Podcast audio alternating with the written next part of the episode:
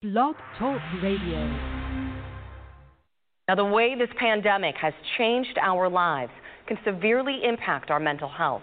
And as 41 Action News reporter Jordan Betts shows us, medical experts are seeing the detrimental effects.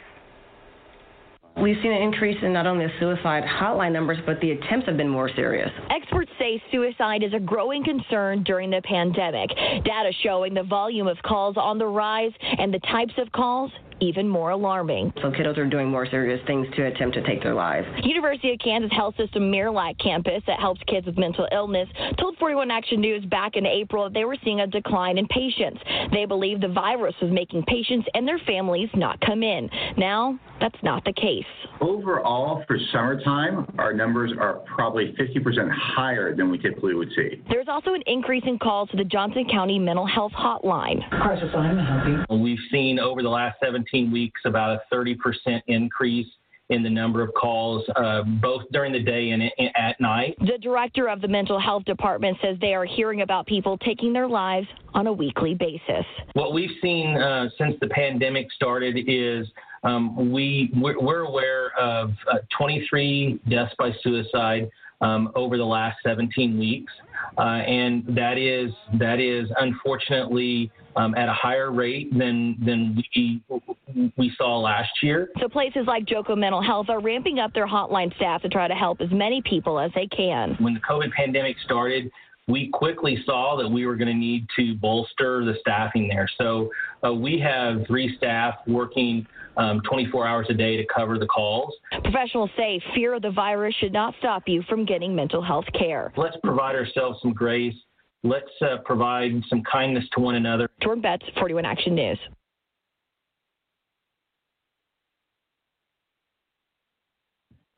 And welcome once again to the Boston News Radio Show. We thank you for joining us.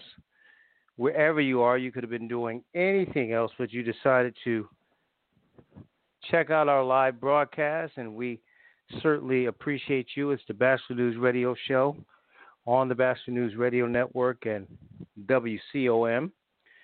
646 929 0130 is the number to get in touch with us. Uh, you can press 1 to get on the line. The chat room is wide open for you, and you can email us at labatchelor40 at gmail.com and of course um, on uh, Facebook at Pad Nation, Pad Nation Two at Twitter, and certainly at um, Instagram as well. We uh, want to make sure that you're set up uh, to listen, so we want to make sure that our our streaming is going on before we go to our uh, live broadcast. And we will be going there in shortly. Uh, once again, thank you for for tuning in with us. Um, and I want to bring in my guest, of course. Always good to have her on. She's a uh, psychologist and best-selling author uh, willing to join us once again. She is Dr. Barbara Lavi. Dr. Barb, always a pleasure to have you on. Thank you for joining us as always. Uh, thank you for having me. And you know, you heard that excerpt, uh, Dr. Barb, uh, as it um, relates to mental illness. There's a lot that's going on, um, not just with the fear which leads to things of, of mental illness, but actually having COVID 19. So, have you been experiencing any uh, uh, situations with some of your patients or people coming in now that have um, expressed uh, stress or concern as it relates to COVID 19? it has been nonstop since February, March. Um, that almost every client that comes in, issues re- related to COVID are part of the presenting problems. I have never seen anything quite like it in in all the years of my practice. through wars, through 9/11, through other other stressors in in in the world. Um, even even uh, Newtown, which was horrible and had I mean in Connecticut, and there were a lot of people who were impacted. You did not see this kind of outreach to therapists around the country. I, I'm in touch with therapists around the country, both through Doctor on Demand and through a support group that I've organized for therapists. And everyone is having being inundated with normal, healthy people who are feeling stressed and overwhelmed by what's happening around them. Some of them have had direct experience with COVID 19, others have not, you know, where, where family members have become ill or, or passed away. Others have not, they're just dealing with the changes in their lives and in their in their work life and losing jobs and you name it, there people are stressed and the anxiety and depression levels are increased. It it has some degree people have become accustomed to what's going on and it's it's gotten a little bit less, but I think it'll be going on for some time because it varies across the nation. As the numbers go up in various states, the stress and the anxiety increases. Um, and I, I, again, I, I have never seen anything quite like it. Uh, I have never in the course of my career felt the need to to say wait a minute i can't see more people at this point and had to turn people away. And i hate doing that. Uh, usually i've figured out a way to to to fit people in. It's virtually impossible. Um, and the only thing that I've come up with is that I may start a group instead of, you know, especially for people that are waiting to get into individual therapy, just so that they can have some support. I many of the issues are similar for all the clients that are calling. Uh, I feel in some ways that I'm repeating my advice and my thoughts, and therapists are going through the same pressures. It's not it's not just it's unlike other times in in life where people would call and they're dealing with alcoholism and that's not necessarily something that that the therapist is is dealing with in their own lives. But we're all dealing with the changes that the pandemic has brought on. And so it's it, it's across the board. Um, and even though people may not think of mental health providers as sponders we sort of are on the front lines of this this issue. Whether I'm, I'm helping teachers or doctors or nurses um, or parents struggling with all these changes, I'm I'm I feel like I'm a first responder day in day out. You know, uh, it, it, one of the things. Well, let me ask you this, Dr. Barb. Um, when you look at when you look at people who are stressed people who come to you and you said you turn some people away, obviously for for for, for those reasons, is that situation um, you diagnosing them at as uh, having some form of uh, temporary mental defect, or is it? Are you finding that it's been a stage um, or something gradually uh, uh, growing mentally within with some people? Well, I I think when you talk about traumatic situations like the pandemic, it hits across the board, and there are some people have issues of mental illness and are hit more strongly than others. So if you take sort of the normal curve, some people, the more higher functioning people, are impacted by it and may send better. Someone who has been in an abusive relationship, the pandemic may feel like a repetition of abuse and bring up issues from their past abuse. So, so it, it, it varies, and they may have a stronger reaction and be more triggered by it. So it, it, it's not, I, I think there's not a human being in the world who hasn't been impacted by this. So it's not, in my mind, it's not necessarily mental illness. It's it's mental mental health coping with an untenable situation with a with a very difficult and and trying situation where we've been trying to get a handle on how to fight the disease, stay healthy, keep as many people alive as possible. And and the disease and the knowledge of the scientists changed and increased over time. We're in better shape now than we were in February if we follow the doctor's orders. We know, I know it's just a study in in Kansas where counties that that mandated mask wearing had lower incidences of, of coronavirus from those that didn't, about double. The, the, the counties that did not mandate mask wearing had double the incidence. And it's another study in Tennessee, in Nashville, um, um, they found that the, the death rates were higher where where mask rates mask uh, wearing was not allowed was not mandated. So you can cut things in half just by wearing masks, and you have people, you know, feeling like their freedom is being taken away because they're asked to wear a mask. And it's not a matter of freedom; it's a matter of medical necessity. That that if if you needed oxygen and your lungs weren't functioning properly, then they would give you an oxygen tank, and you'd walk around with an oxygen tank if you wanted to be able to be mobile and to continue living.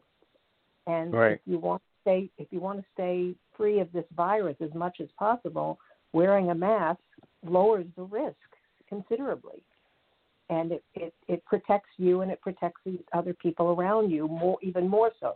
So you're doing it for your neighbor, but you're also doing it for yourself. If both people are wearing masks, you're protecting one another. And and so the the mismessaging and the misinformation has led to an increase in cases that is is one of the worst in the world.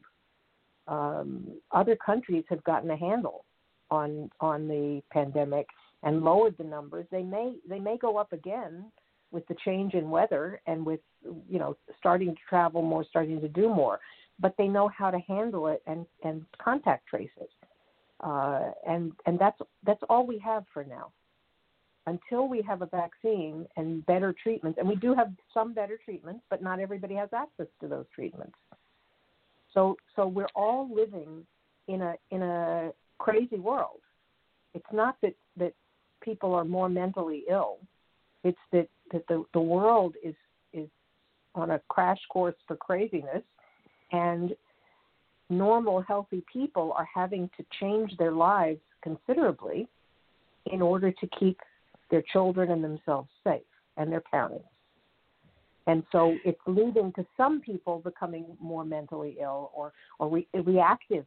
I would call it some of it reactive to it. Now, if, if someone was suicidal or, or felt bad about their lives and had severe depression before this, this will only exacerbate it for them. So, so that's why you see increasing rates in suicidality because the, the, that percentage of the population who suffers from depression is impacted by it more than someone who was less it was was not depressed. Just if you're just joining us, we're we're talking with Dr. Barbara Lavi, psychologist and best-selling author. We'll get to her information in just a, a bit on the Boston News uh, radio show. Uh, you know, Dr. Barb, you mentioned something um, that really is a concern of so many of folks in your in your profession, um, and and that is suicide. Um, mm-hmm. So what do you what do you say to people who are stressed not only because the different factors they're, they're if they're following social distancing and the science uh, they're staying uh, distant. They're staying indoors. They're wearing a mask, and that could be stressful. It could be tiresome. Mm-hmm. Or they're mm-hmm. running into people who don't feel that, family members, neighbors, whatever. Or they have loved ones that have been affected by this, and and they feel like they just can't cope. I mean, this is a, a once in a century type thing that's going on with this virus that we still don't know about. So, how do you get them to cope? Through those different factors, knowing that they they they feel sad and angry and and troubled, and all those different factors based on what I just mentioned? I I first acknowledge that of course they're angry and sad and discouraged and frightened because that's normal. They're not crazy to be worried and anxious and scared and depressed by what's going on. That's normal. What mm. I what I do also is encourage people to focus not on what they can't control, but on the things that they can control.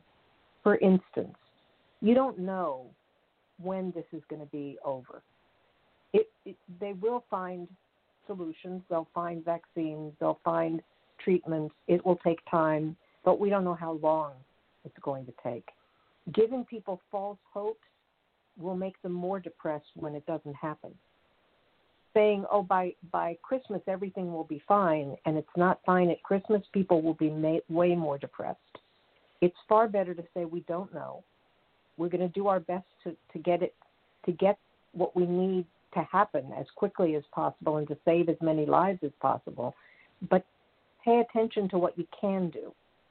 And so, what we know we can do, listen to the research, read the studies, wear the masks, do them properly, you know, wash your hands, do social dis. I don't like the term social distancing. Do physical distancing, and right, not social. find ways to be socially connected. It means we have to put on our thinking caps and our creativity and come up with creative ways that we can be, feel close to people even if we can't get close to them. Which you know, being creative, you know, group group Zoom can be a wonderful resource. And I I really highly recommend it, as long as you make sure that everyone gets a chance to talk, everyone shares what they're feeling, and you try not just to be griping, but also saying, okay, well, what things have helped you? What, but you know, that, that, with, with, you know? with all due respect, just to playing advocate here, you mentioned the false information a few times, um, mm-hmm. and the false information that can be detrimental, even deadly, um, mm-hmm. to those who follow it. And we know what you mean, and we know where that comes from. It comes from the top. So, again, if if they're getting that, um, and they believe, you know, like you said, physical distancing, wearing a mask, and all that, but the man occupying the White House is not only telling you no, you don't need it. You know, a vaccine is on the way, help is on the way. Uh, the mask is overrated. Some of the scientists said you don't need it, and people uh, practice that. Your neighbor, family members, then it, it it's got to make it even more t- tougher to say, okay, I'm going to wait this thing out when you have other people in your ear, if you will, um, telling you something different. So that's got to be. Well, um, you don't want to debate people, but that's got to be really stressful. That can lead to a lot of different things. Again, it depends on who you're talking about and who you're talking with. And some people are waking up and realizing that, you know, as the disease has progressed and moved across the country, places that didn't quite get it are realizing how dangerous it is. And as information comes out, there are people that are waking up and realizing that they've been, the wolves been pulled over their eyes.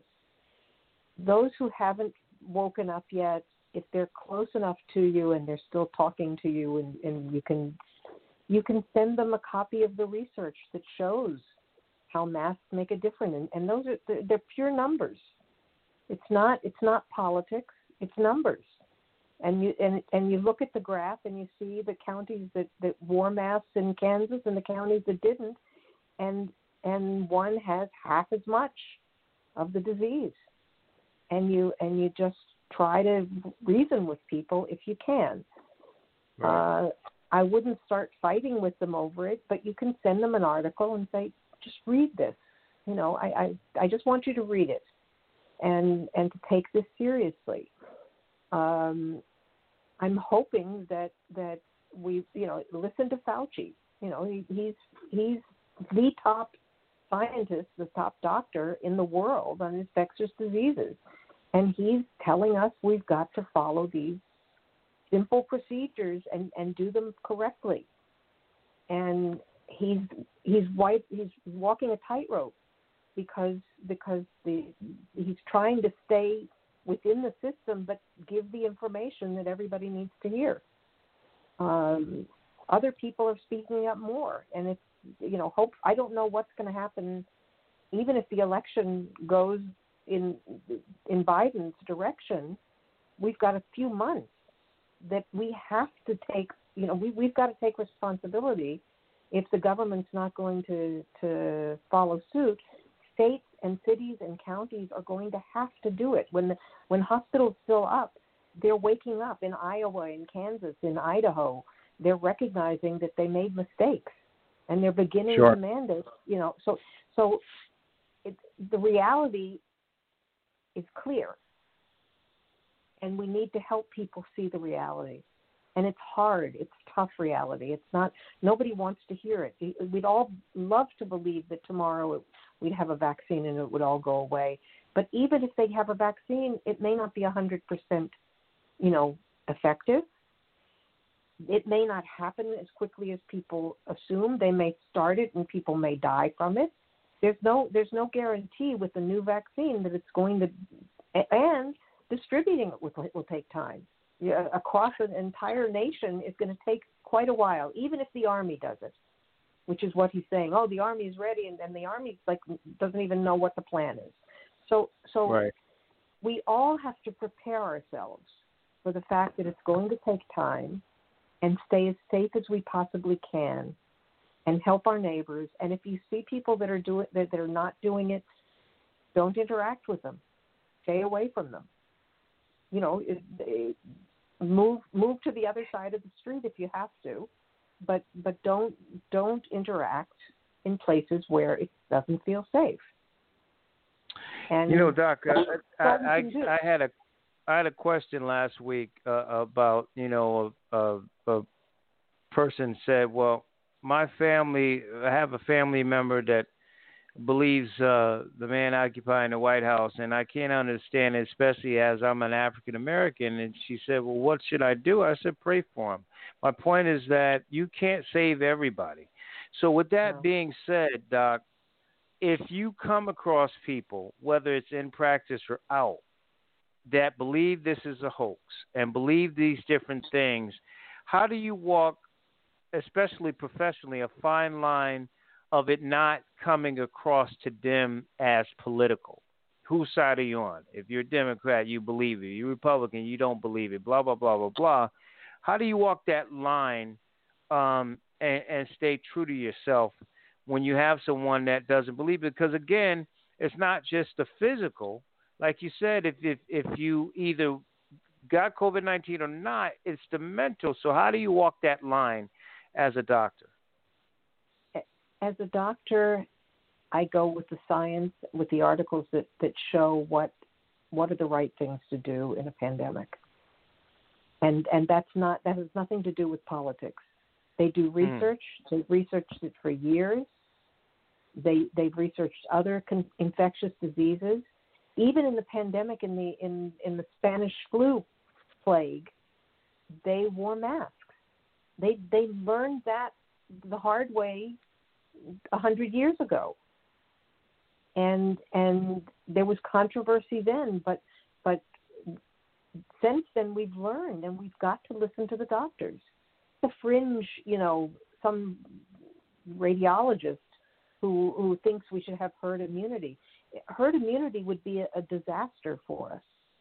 Sure. It, it, it, there, you, we cannot go that route, and and no doctor, no no doctor who believes in the oath of do no harm believes that.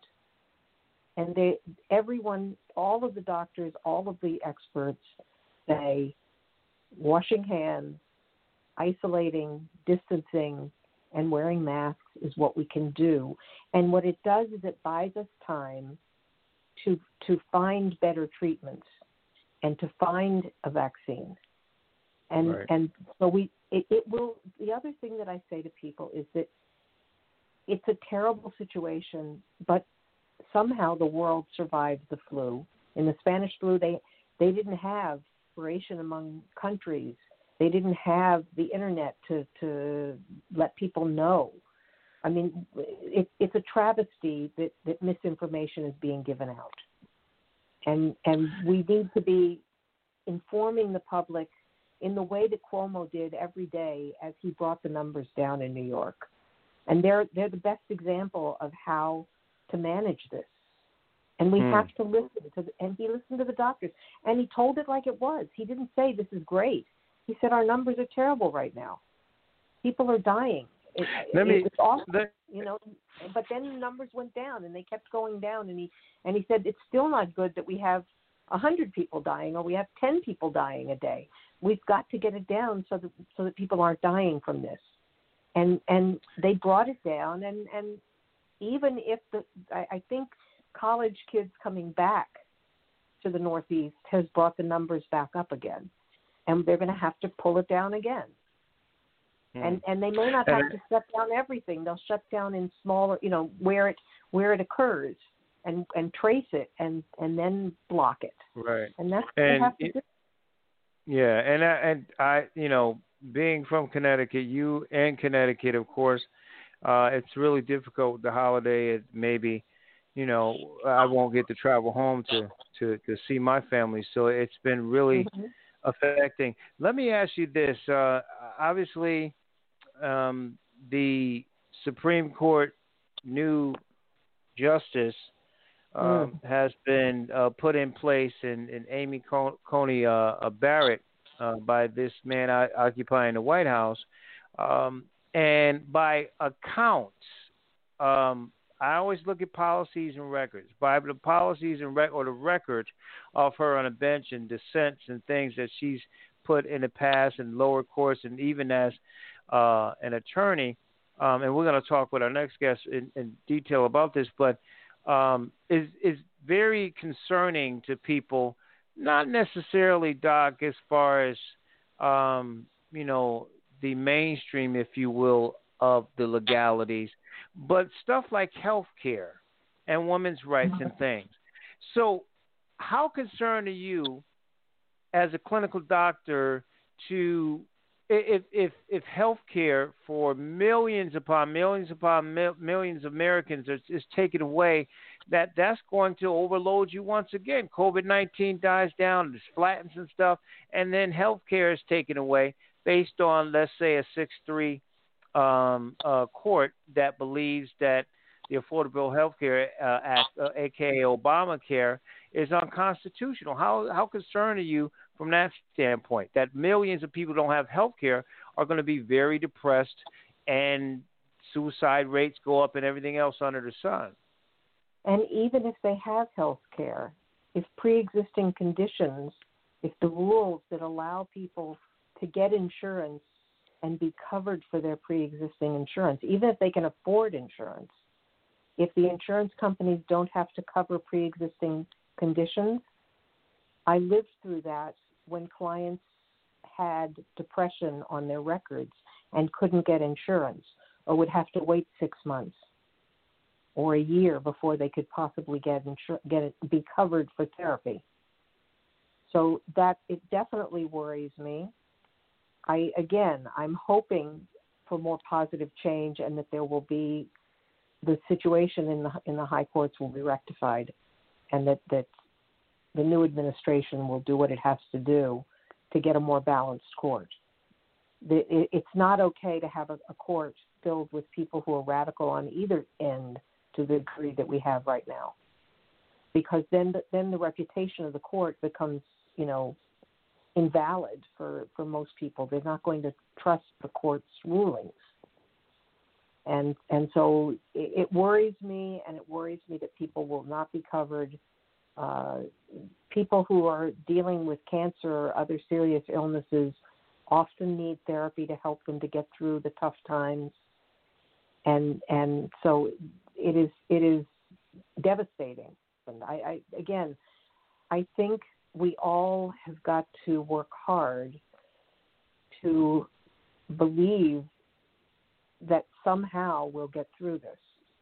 It will pass and we will find ways. And if anything history has shown that after devastating historical events, often that's when change happens. Positive things come. And I think that people have been overwhelmed by a lot of the things that have been happening and that we're ready for positive change. I think that the that that Lyndon Johnson couldn't have done what he did uh, if there hadn't have been the 60s and the Vietnam War and the protests and the, the the civil rights actions wouldn't have happened if if there hadn't have been the upheaval that happened back then. I watched a movie. One of my sister-in-law's friends uh, made a movie. It's called The War, The War at Home, and it looks at, at the the protests against the war in Madison, Wisconsin, it, it, and I had I was in Israel during that time, and so a lot of it I knew about, but didn't know all of. And a lot of the fights and a lot of the the protests were similar to what's happening now, and it's it's a great documentary, and they re- remade it recently, and and my my older brother went went to was at, at the University of Wisconsin, and I didn't know a lot of the things that I learned and and I think that some of the kinds of upheavals that happened in the civil rights movement, the Martin Luther King's death, it brought about change, and where we dropped the ball when when Obama was came into office, I thought, my God, how far we've come. I'm so glad. And then he was fought by tooth and nail by the other side. And luckily, they got the Obamacare through. I well, I, I, I, I and just yeah, and to your point, I, I'm just to tell you how far we haven't come, Doctor Yeah. uh, Doctor Barb. I'm getting I'm getting uh, emails in my chat that are racially attacks, and uh, so Yeah. I mean, it, it, because you you don't agree with the the, the the the narcissists in the White House, I get these type of attacks, and it's okay. It's all all is well. Um, well, again, I I do believe that they're the minority, and I think that the lines lining up to vote for hours and hours in Georgia, in Texas, in in Alabama, in in North Carolina, across the country, in Ohio, in Michigan, in Wisconsin, people are lining up and waiting hours and hours to vote, and most of them are Hmm. Democrats. And I believe that that the, the country doesn't agree with what's been going on. The, what Yeah. I worry about is whether or not there's going to be monkey business to try to, to, and they're already trying to get rid of votes and the stuff with the, with the postal system. But but there are people on top of it and fighting it, and and hopefully, it will it will lead to changes that will be real, and we all cannot drop the ball. After the Right. election, even though we're tired, we're all exhausted by what's going on. We can't drop the ball and just assume, well, here we've come so far, now we don't have to we don't have to keep fighting. We have to we have to keep an eye on the kinds of things that have gone on and make sure they don't happen again. And Absolutely. and leg- legislate them, make them make them law, and make the law have teeth. That's that's all we Absolutely. can do. And so I again, it's it's not that's not me as a psychologist. That's but I again as a psychologist, I worry about the mental health of children through all of this, the mental health of you know what it means to to have to be socially distanced and fearful of others, both because Sure. of the, the racism and because of the disease, and how we're going to help enhance our children's social skills. Children children aren't born racist. Children children if they are taught racist behaviors, and we have to we have to start we have to start at home with our own kids, and and build a society where where equity exists. And and Amen we're that. all going to have to fight for it. We're all going to have to fight for it. And I believe absolutely. you know, after after the, the demonstrations after George Floyd was murdered, were in little tiny towns that were all white. They were all across the country. There were lots of people who were shocked and upset. Now, black people may not have been shocked because they've been seeing it and and, and suffering it and and trying to trying to get people to see, but they didn't yes. have body cams, and the body Absolutely. cams bring it to the fore, and it's horrible. It's horrible that we have to that it has to be through that, but it's also to, to get it. it's going to bring change because Absolutely. there are good people out there. I I I believe like Anne Frank that most people are good. And and we have to those all of the good people in this world have to get together and make the good things happen. And stop the violence and stop the prejudice. That's what we Yes, have to ma'am. do.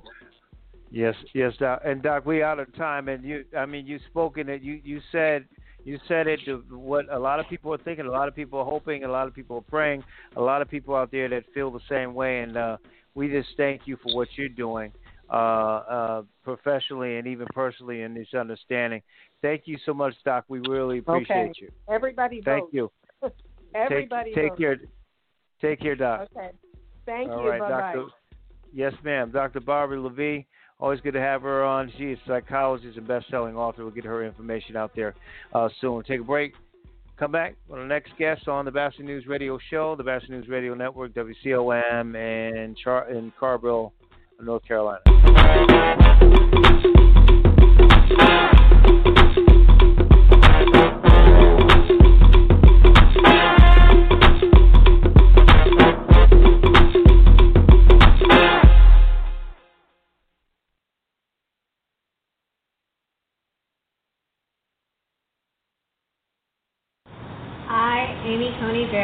Solemnly swear that I will support and defend the Constitution of the United States that I will support and defend the Constitution of the United States. The oath that I have solemnly taken tonight means at its core that I will do my job without any fear or favor, and that I will do so independently of both the political branches and of my own preferences. This is a momentous day for America, for the United States Constitution, and for the fair and impartial rule of law. It is highly fitting that Justice Barrett fills the seat of a true pioneer for women. It's Justice Ruth Bader Ginsburg.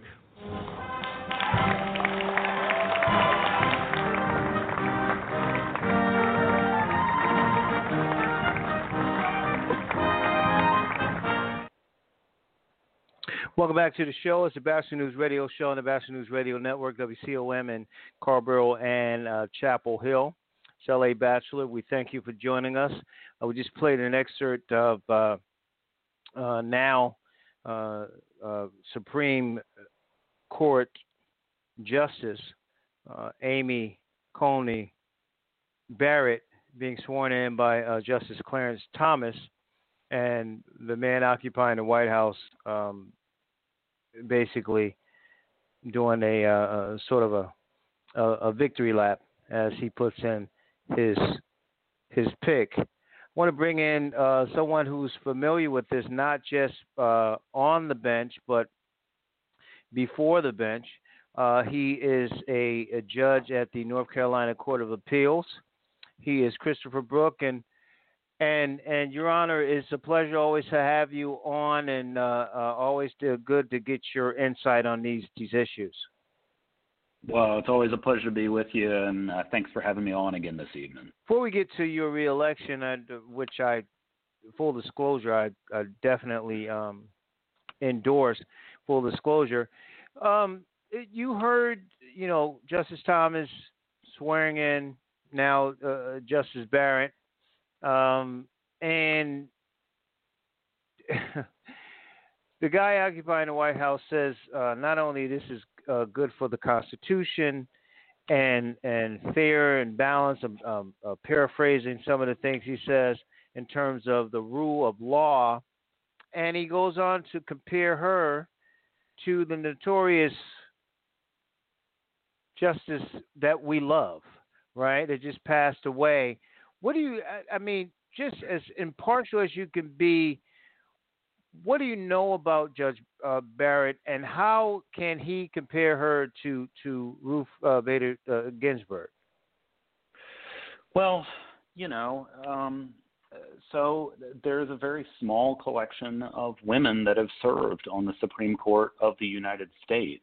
Um, it's, it's uh, Justice Sandra Day O'Connor, it's Justice Ginsburg, uh, it's Justice Sotomayor, it's Justice Kagan, and now it's Justice uh, Coney Barrett. So no one should uh, discount the fact that it, in a sense, is historic. Is Justice Coney Barrett is only the fifth woman ever to serve on uh, the Supreme Court, and only the second woman ever nominated by a Republican president uh, to serve on the Supreme Court. So it, you know, it is in that sense a momentous occasion. Um, you know, I, I, I, I think.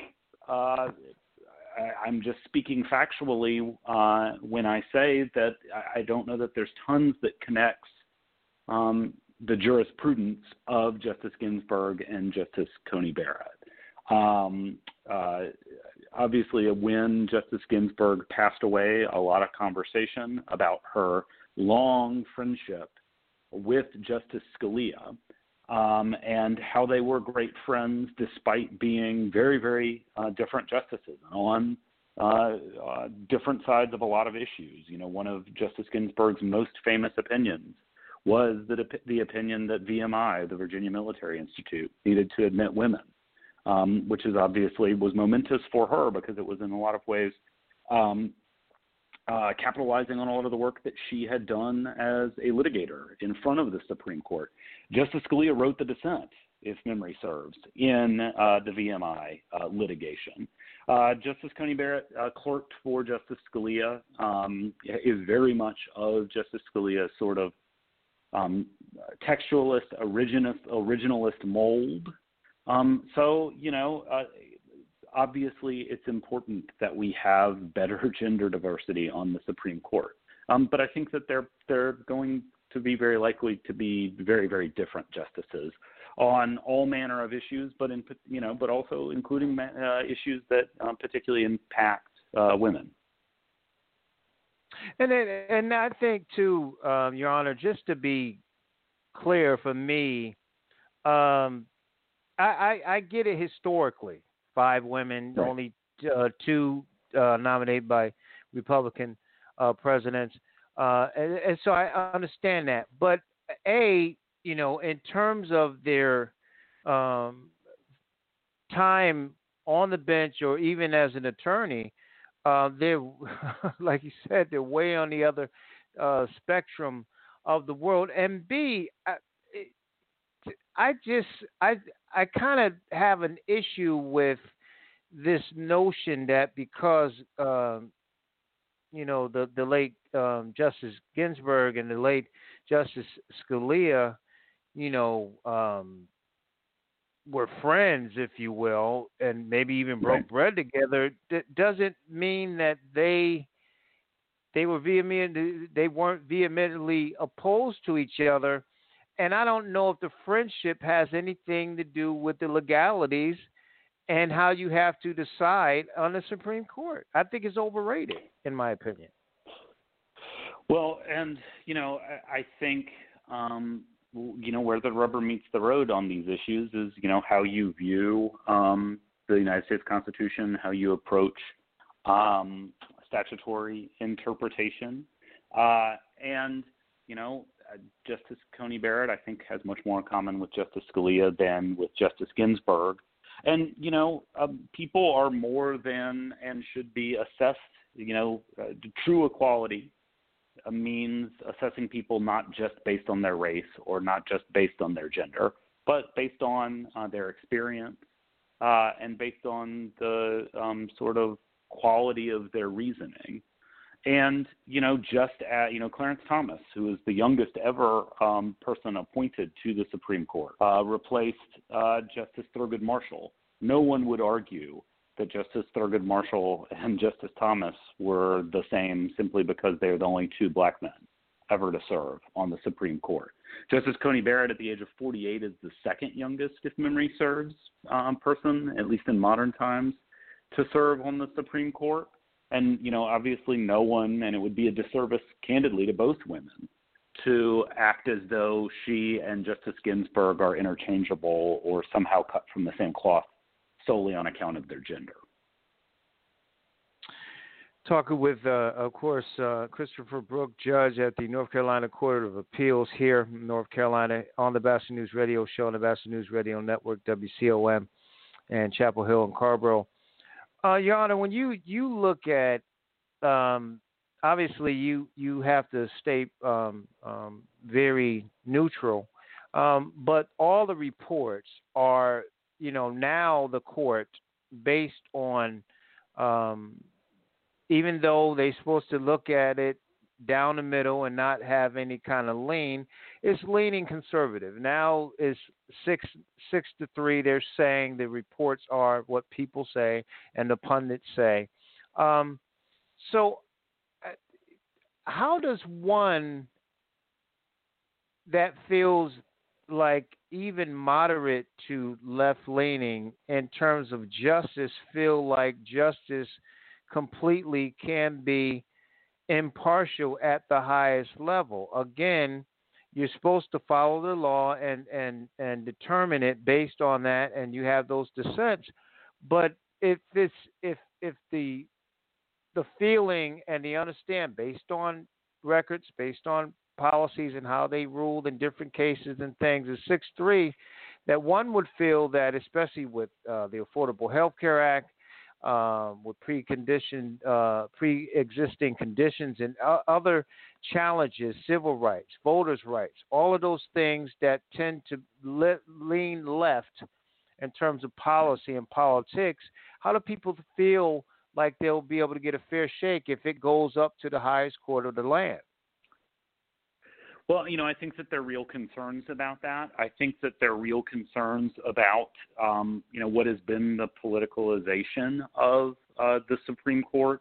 Um, you know, President Trump has spoken on occasions about uh, appointing people as though they're emissaries of his uh, on the court as opposed to independent actors, and I don't think that's in anybody's interest because I think that it undermines or at least calls into question confidence in our judicial system. You know, he, he's in particular speaking about Roe, has talked about appointing people who will automatically overturn Roe. And, you know, um, you're supposed to be appointing people who will have an open mind about the issues that come in front of them. And, and Justice Barrett said that she will have an open mind in front of uh, when those issues come in uh, front of her. But uh, President Trump has, you know, made that more complicated with his public statements. Um, and, and, you know, the, the, beyond the sort of conservative liberal um, uh, uh, discussion, there's also sort of a temperamental discussion, uh, which I think now is very pertinent as well, which is how do you approach precedent? You know, um, uh, are you someone who is willing to uphold precedent that has been in place for a long period of time, even if you might not have joined that opinion uh, when it was originally written? Um, a really good example of that is Justice Rehnquist. Chief Justice Rehnquist, you know, wrote an opinion sort of uh, reaffirming Miranda and your right to a Miranda recitation when you're arrested by a police officer. Um, even though, if memory serves, either he was in the dissent or you know had perhaps signaled some disagreement with that early in his career, because it had become you know precedent that people relied on. And so, you know, when it comes to things like the Affordable Care Act, when it comes to things like uh, Roe, I think there are real questions about how the six justices who are more conservative now on the Supreme Court are going to view precedent. And, you know, um, I, I think that Justice Barrett's, Barrett's writings suggest that she feels, you know, less encumbered by precedent uh, than perhaps other members of that uh, six conservative justice uh, majority. So we're going to, in short order, with you know cases implicating the ACA um, before the court, and you know likely with cases implicating um, uh, access to abortion before the court in short order, we will get a better view. I would uh, expect relatively quickly about how she's going to to approach uh, precedent that has been in place for quite some time. You know, Honor, I, I, I want to ask you how you feel if, uh, I mean, on the outside looking in, so to speak, you have your own um, duties that you have to take care of uh, in your court. But how do you feel about the process that went on, and and should, in general, whether it be Democrats running the Senate or Republicans, obviously they're the ones that um, put you know put the um, nominees in front of them to decide if they're going to uh, say yay or nay. But how do you feel about the process, and should the process be different? Because there's a lot of concern. Been concern on, on both sides, really. There's a lot of concern that they pushed this through for political reasons. So, how do you feel about the process of how the Senate does it once the president sends the nominee to their chamber? Well, you know, I, I think uh, the process leaves something to be desired, and um, as you suggest, this is not a new phenomenon. Um, a lot of these confirmation hearings have not become have become, you know, relatively unilluminating. Um, we you don't get to learn very much about how the justice would, you know, approach their day-to-day job, and obviously, um, people who've been nominated to the Supreme Court, people who have been nominated to the federal judiciary you know, need to avoid commenting on cases about how they would decide cases that would come in front of them. But you know, um, the, the the processes now have become relatively empty theater, and I don't know that that is super constructive um, uh, for the the Senate's advise and consent uh, role. Um, I also um, think that it would again to me the bottom line is you want people uh, across the board um, from the most liberal to the most conservative from the most engaged to someone who's only episodically engaged to have confidence in government and have confidence in the federal and state judiciary and um, you know confidence doesn't mean uh, that people expect or think they're going to win on each occasion. But I think confidence means something like predictability and something like, well, I can, you know, I understand what the rules of the road are. And I think that that um, uh, desire, and it would behoove us to have rules of the road, both when, you know, well, when we as judges are on the bench, but I think it would also behoove those who are involved in the federal process, you know, confirming folks to um, have rules of the road that apply across the board, regardless of the party uh, that the president belongs to who's making the appointment. You know, two quick questions um, uh, before you go. The first is the, the abuse of power, and we've heard that term a lot, certainly coming out of this particular White House. But the abuse of power, uh, at least the perception of abuse of power in tone and demeanor with with judges at at every level, and and and Your Honor, the fact is that I can't come into your courtroom and and have a certain demeanor. That this is the this is for me is the reality. Um, I can't say certain things and act certain kinds of ways but I've seen at different levels that some uh, judges have this I'm God mentality, whether they say it in a way that makes you feel like that or in their demeanor or their tone. Um, browbeating, you know, um, don't do it again, and here's this, you're wrong, you're a horrible person, that kind of thing. What do you say to people who feel like that and, and, and judges abusing those situations. And then when you you you look at this um, narrative out there from the other side that says, you know, that makes you feel like your vote doesn't count, and that they want to suppress the vote, and that you know um, your mail-in vote, oh, it's a fraud, and everything. We know where it's coming from the top, but what do you say to those to understand the truth understanding? You've been in this for a long time the power and the importance of getting out to vote. Yeah, I, I mean, there's nothing works uh, in our system of government, in our republic, in our democracy, without um, uh, access to the franchise. You know, that is uh, everything sort of stems from that public confidence, accountability, um, having policies enacted that reflect the will of the majority. Um, you know, it's really the fundamental touchstone.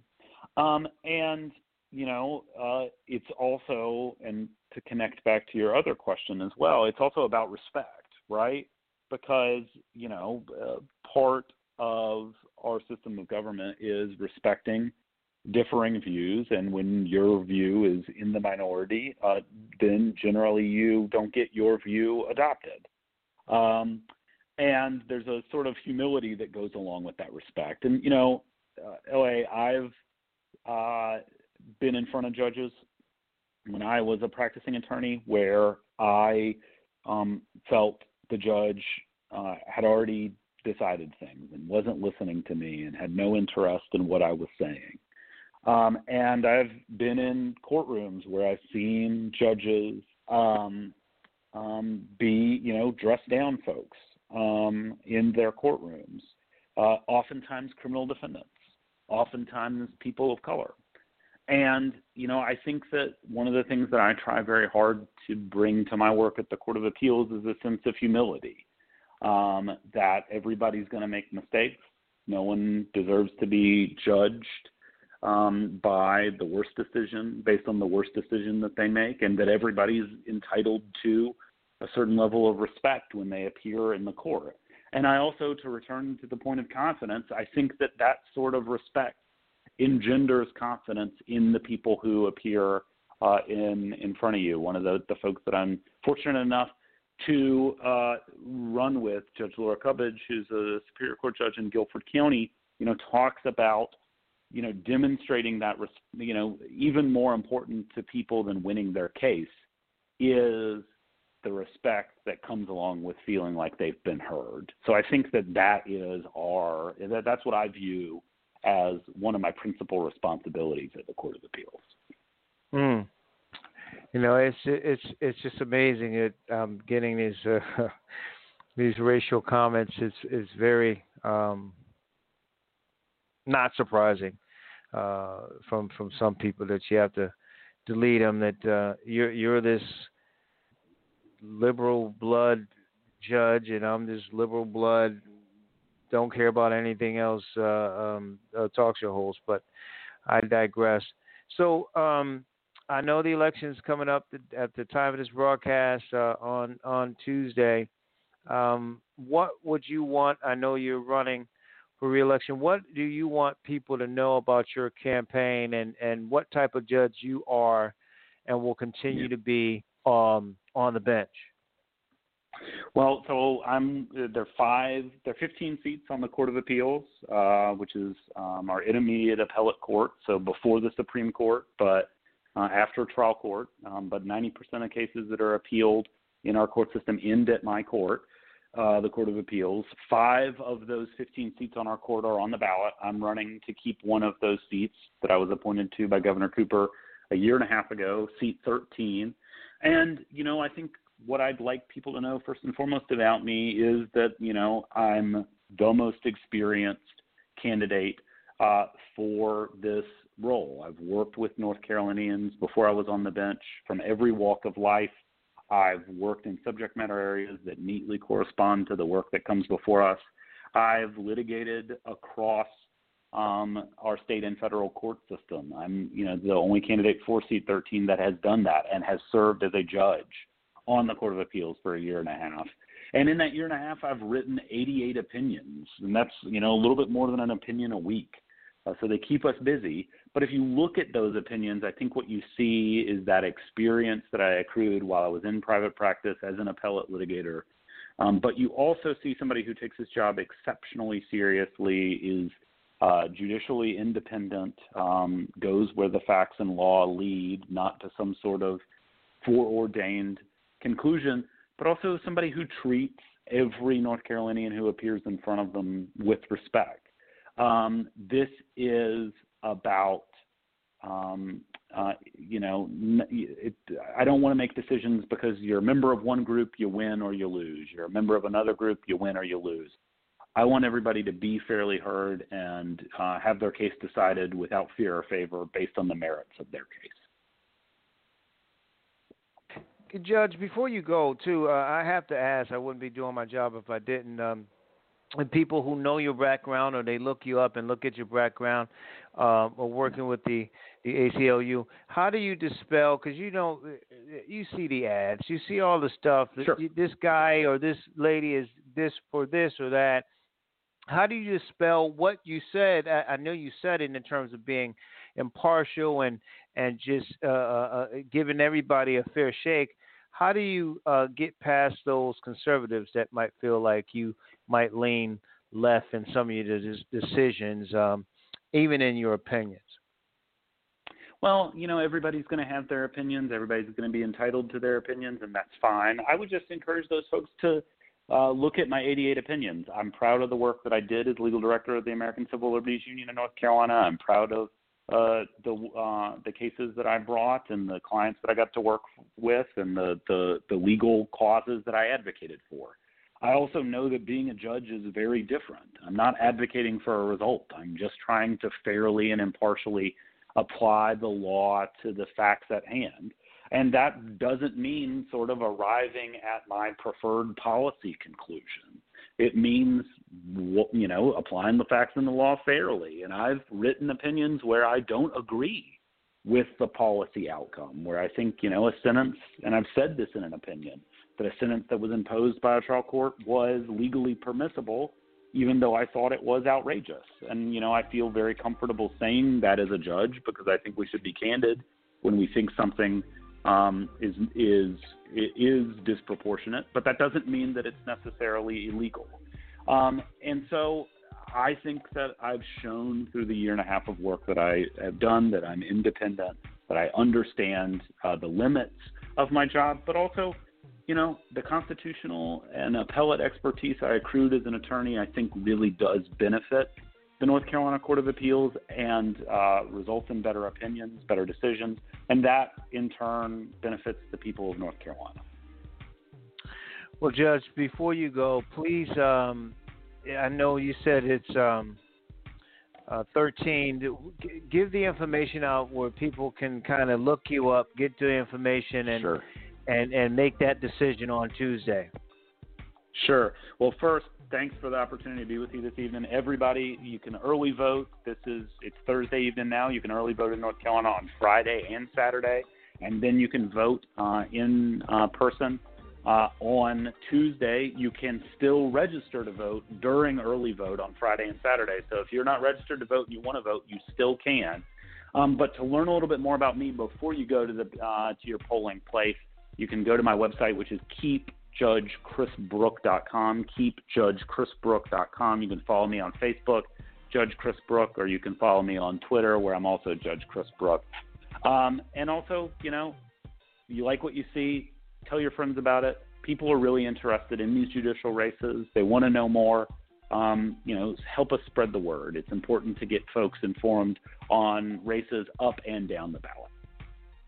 And I, I got to say, politics is local. One of the things that uh, people don't realize is voting for judges and looking at um, their their records and, and, and all of that. So you know, just as a general sense, I think it's really really important for people because these are decisions. Even at appellate, these are the decisions that can be impactful in people's lives and their families. Uh, Your Honor, thank you for your time. Uh, best of luck on Tuesday and uh, we will get you on um, hopefully after that where you're talking, you know, uh, some more um, law with us as you sit on the bench. Thank you so much. Thanks for having me. Have a good evening. You too. Christopher Brook is a judge at the North Carolina Court of Appeals running for reelection. You can go uh, to his website and uh, get that information. Again, if you're for or against, either way, you have to get out and vote. It's, vote. It's not just at the top of the ticket. You got to look down in the state of North Carolina, wherever you are. Uh, make sure that you vote. Make sure you do your research before you vote. But once you do it, make sure you vote. So many people have fought for it. So many, so many people died for you to have that opportunity. Take a break. It is the Batchelor News Radio Show. We'll get to our next guest on the Batchelor News Radio Show on the Batchelor News Radio Network.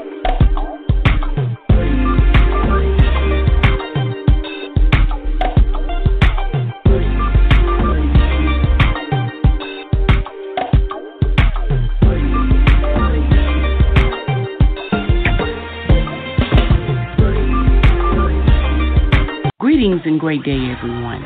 I am Elder Janelle Strickland, host of the Life Cafe radio broadcast from Maximizing Life Family Worship Center. I invite you to tune in every Saturday from 5 to 6 p.m. Tune in, maximize your life with the Word of God, and be blessed.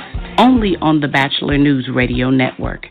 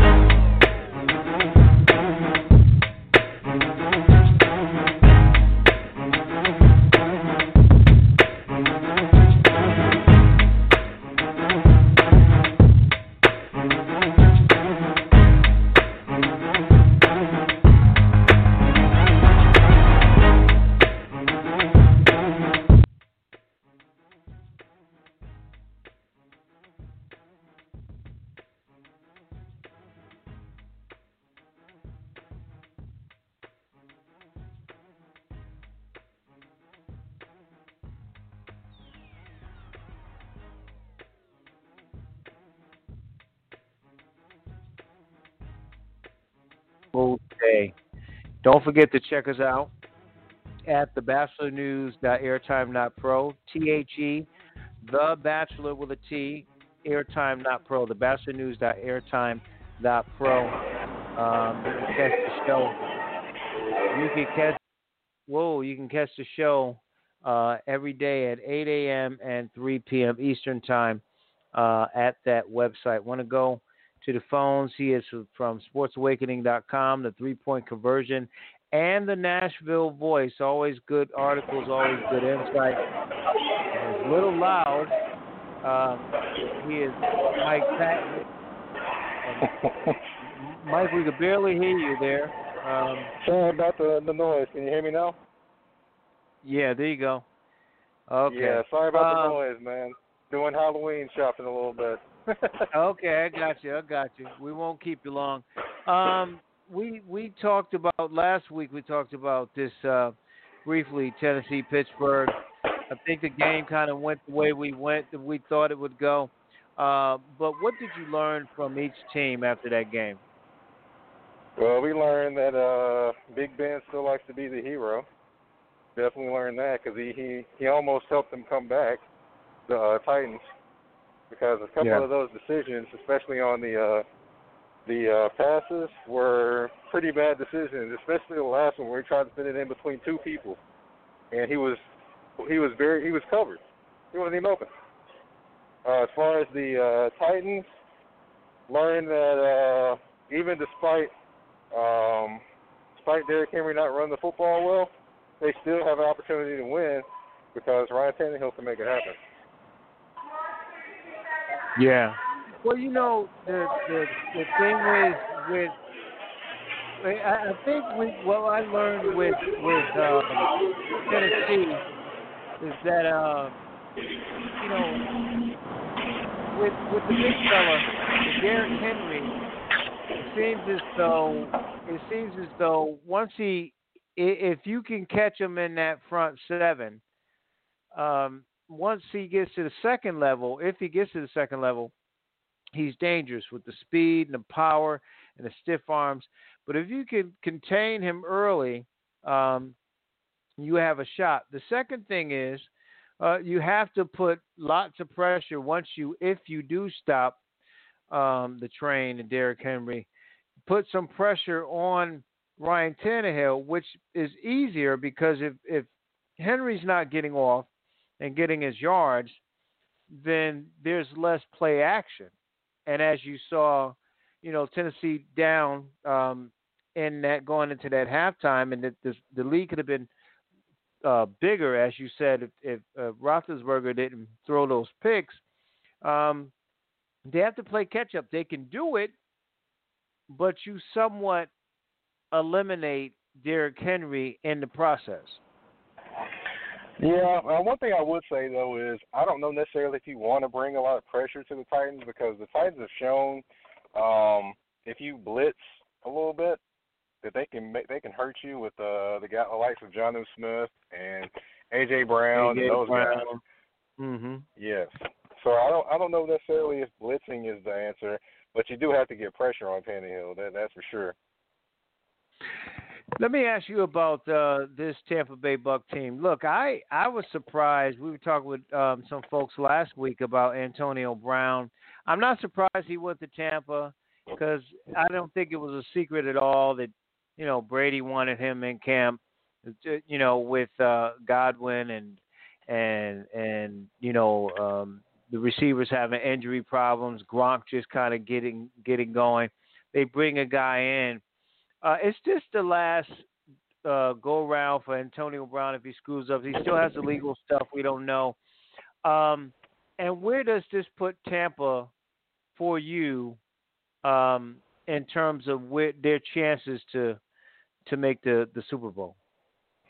I'll say this: this kind of uh, puts them in a great position because you have all the pieces that are playing better, except for Mike Evans and Chris Godwin.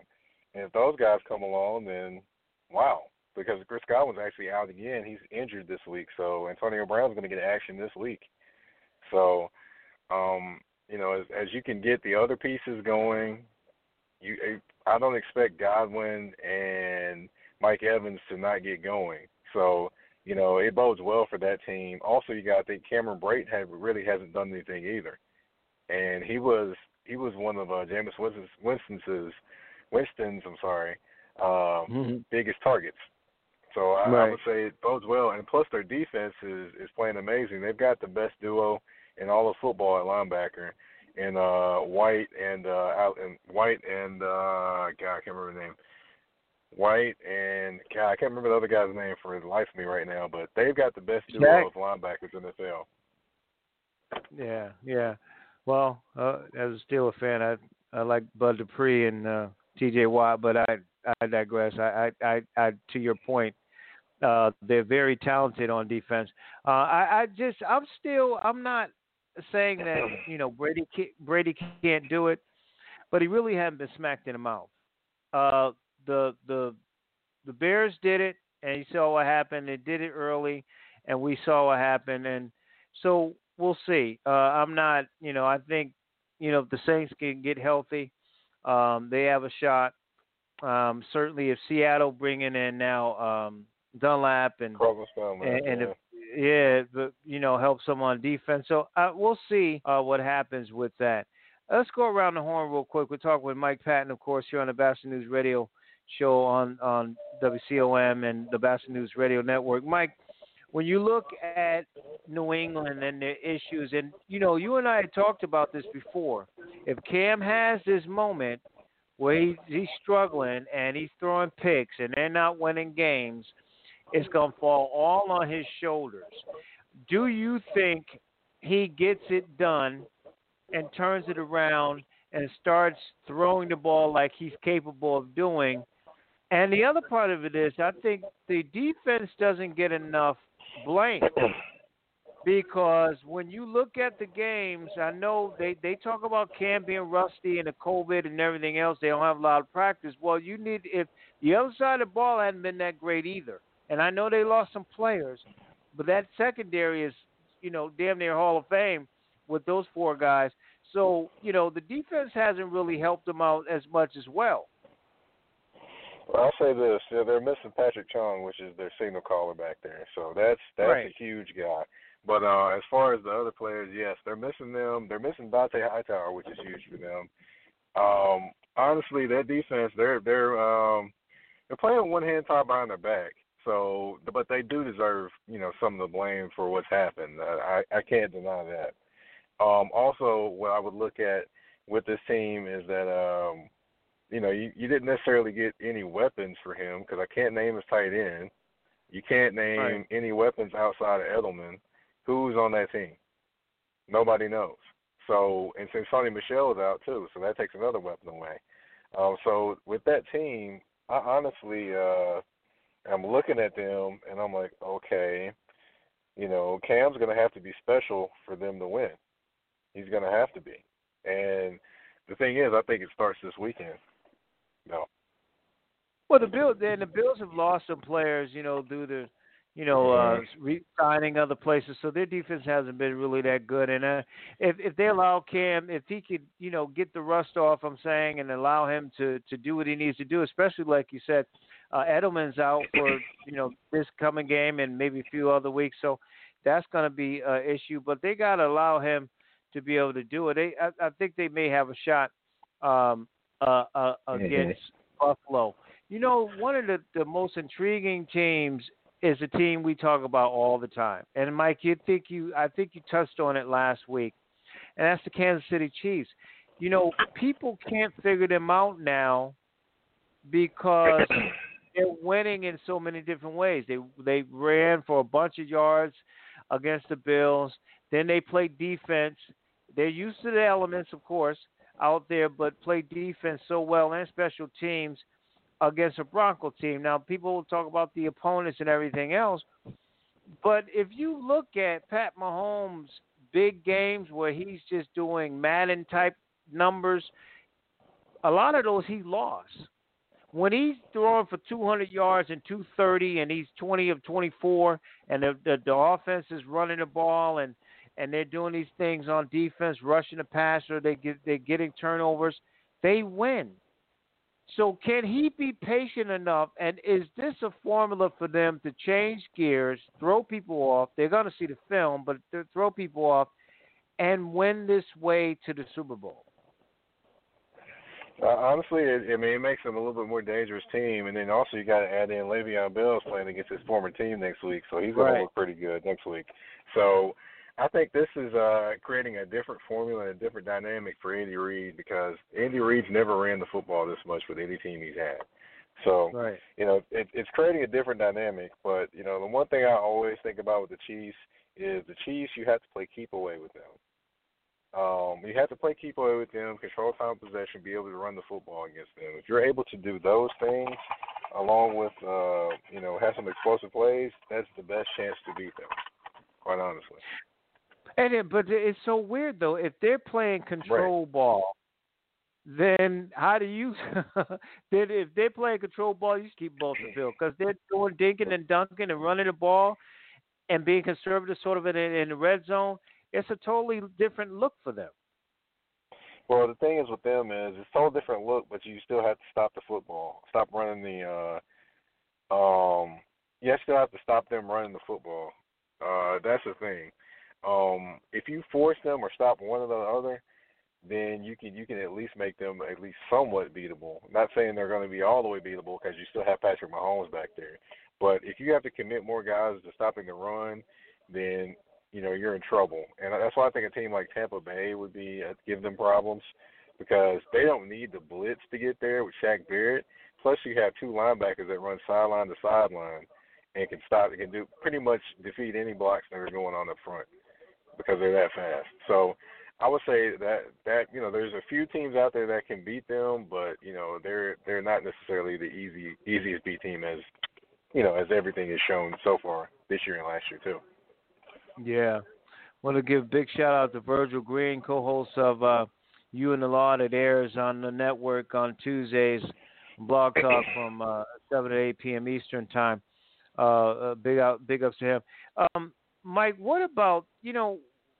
Sometimes you look at players and they have a gaff, right? Um, but in some cases, you it's not really a gaff. It's repetition. It's what they're used to doing. A case in point with Todd Gurley, trying to run but trying to stop at the same time. I really feel bad for the guy because you know, TD did. Terrell Davis did it in the in, in the, the Super Bowl. Nobody talked about it. He talked about it after the game. You know, where they, you know, where where Green Bay let them run in.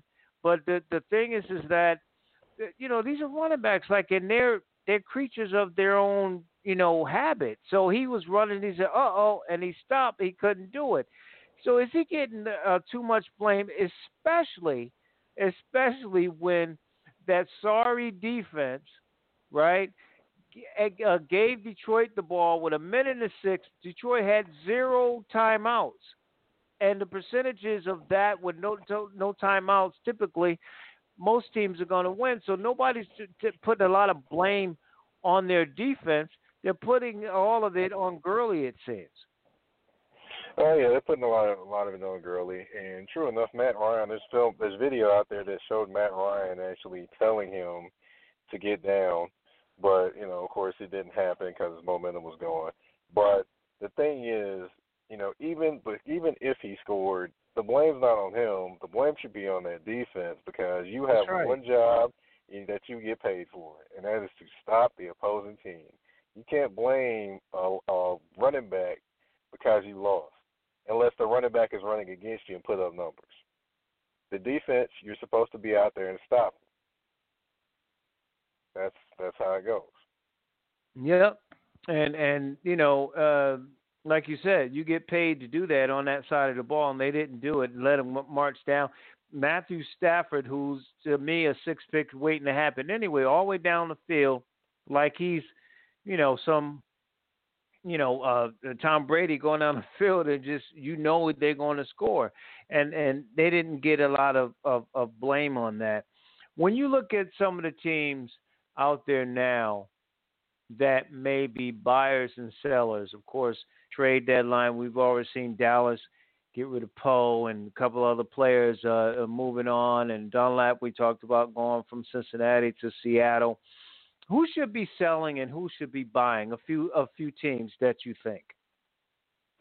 Uh, whoever should be selling, let's see. Well, you know, the Dallas Cowboys, they need to sell everybody. You know, sell as many people as they possibly can. Uh, to be honest, because it, it just it's not gonna work. And just whatever they got going is not working. So they need to sell as but many you know the sad thing about that, Mike. The sad thing about that is they sell. They could sell a bunch of people and still have a chance to win the division. That's how bad yeah, no, it, it's it's bad. It's funny. It's funny to me, but um, I would say the Philadelphia Eagles is another team that needs to be looking to sell, even though they're they could potentially win. I still don't buy them, no, but they need to be selling. Um, let's see, who else can I think of? What about needs to be Houston? What about Houston? Yeah. Who That's who they selling? Who they selling? Who Yeah, I wants know. them? I know. I mean, you- you got basically three slot guys and Fuller, Cobb, and uh Cooks. And I'm not taking Cooks because Cooks is one one one concussion away from being retired. Right. And Cobb is two or three steps slow. Fuller is is a very exciting player, but he can't stay healthy uh, consistently. So, Right. no, I, I wouldn't take anybody on that team. Mm. You know, as far as uh, I would say another team, I'll give you. I'd say Minnesota. Minnesota needs to keep on selling. Whoever they got, sell them. Sell here, Yep. sell, sell, uh, sell the, sell the safety. Sell them. Including the coach, sell him or let him go because that's been a Yes. disaster. Um, oh, he's bad. He's bad, bad. Uh, and and, and they're stuck. Aren't they stuck? You know the contracts better than me with uh, their quarterback situation. I mean, he is just peanut butter sandwich, man. They stuck I- I mean, for a really. couple more years, so I hope they're happy. Yeah. Wow. hmm Yep, they're stuck with him for a couple more years. They can have a great time with all of that. What about some of the the, the buyers? Um, Seattle obviously trying to bolster their pass rush, and Lord knows they need it. Uh, the Cardinals are, and that, that whole NFC West, as you know, Mhm. is really tough right now. San Fran's trying to get a little healthier and uh, and all of that. But what about some of the buyers? When you look, maybe the Bills with their struggles, the Dolphins bringing Tua, we could talk about. I mean, what about some of the buyers that you see?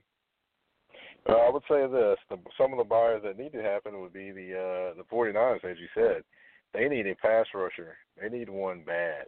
So Dee Ford, you don't know when he's going to come back. So I would be looking around for a pass rusher if I was the 49ers at a good price. Um, as far as the um, another team I would be looking at too, um, I would say, I mean, whoever whoever is good on the Jets, they need to be looking at them too. I forgot to mention the Jets as sellers. They need to sell everything, and the coach, and the franchise, and it all. But uh, yeah, you know, as far as uh, as far as another buyer, I would look at. um I would say if if they could if they could make it happen, I would say New England needs to be a buyer because they need weapons bad. If they want to Bad. make a run to the playoffs, they need to get a weapons for Cam. See who wants to give up a weapon, jump on it. And don't just get on one of these little weapons, a little slack guy. Somebody, no, no, no, no. You need to get him a nice shiny weapon. Why If not send him- Amari? Why not? Why not send Amari Cooper somewhere like like the Patriots? I mean, Dallas could get. They got a bunch of wide receivers. Um, why not a guy like Cooper? I mean, Gallup is good, and you know Lamb is good. I mean, you you got some guys. Why not send him somewhere? Uh, I would say this: Amari Cooper's probably not going anywhere. Um, he's he's probably not going anywhere. I don't see that happening. But I would say another guy that you look at, you could look at a tight end out there, potentially. I mean, if I was the if I was the um, the Patriots, I'd approach the I'd approach the Vikings about Irv Smith Jr. at tight end. Um, if I Mm. was the if I was the the Patriots, I would approach uh, who was that? I would approach the Tampa Bay Bucks to maybe see if they want to give us a good faith gift of Cameron Brate, since they're really not using them very much. I Right. mean, there's plenty of tight ends out there that you could go grab and probably bring to that system and, and make it work. Because you know they've always had a tight end that could do some things, but now they really Is Zach is Zach Ertz uh, damaged goods, or can he? They the rumor about him moving on. That would be uh that would be a good pick though. Mhm. That would be a good pick. But he, he is damaged goods though with his ankle and whatever he's, else he's got going on. I just don't think he wants to even be there anymore. Um, That's true. and- and be be part of it. Um, real quick, two quick quick questions for you. One baseball, one one uh, uh basketball. World Series uh, over. Uh, you know, obviously, the Dodgers finally get over that hump. First time since '88. You know, Orel Hershiser and those guys, and and now you have uh, Kershaw finally getting off the uh, the the snide there. Um, but of course, the, the side uh, conversation has been about, you know, one of their players and Justin Turner are testing positive and on the field, and it's it's almost like Mike, baseball got through it. They had their issues in the beginning. They weren't in a bubble, and the way they start is the way they end with this whole COVID thing. It's just, li- like they don't get it. Like, why would the Dodgers not, um, uh, you know, uh, make sure that he's not on there?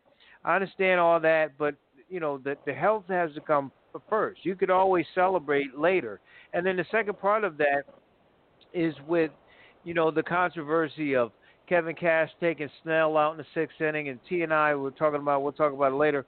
Um, about how you stop, you know, bump the analytics sometimes.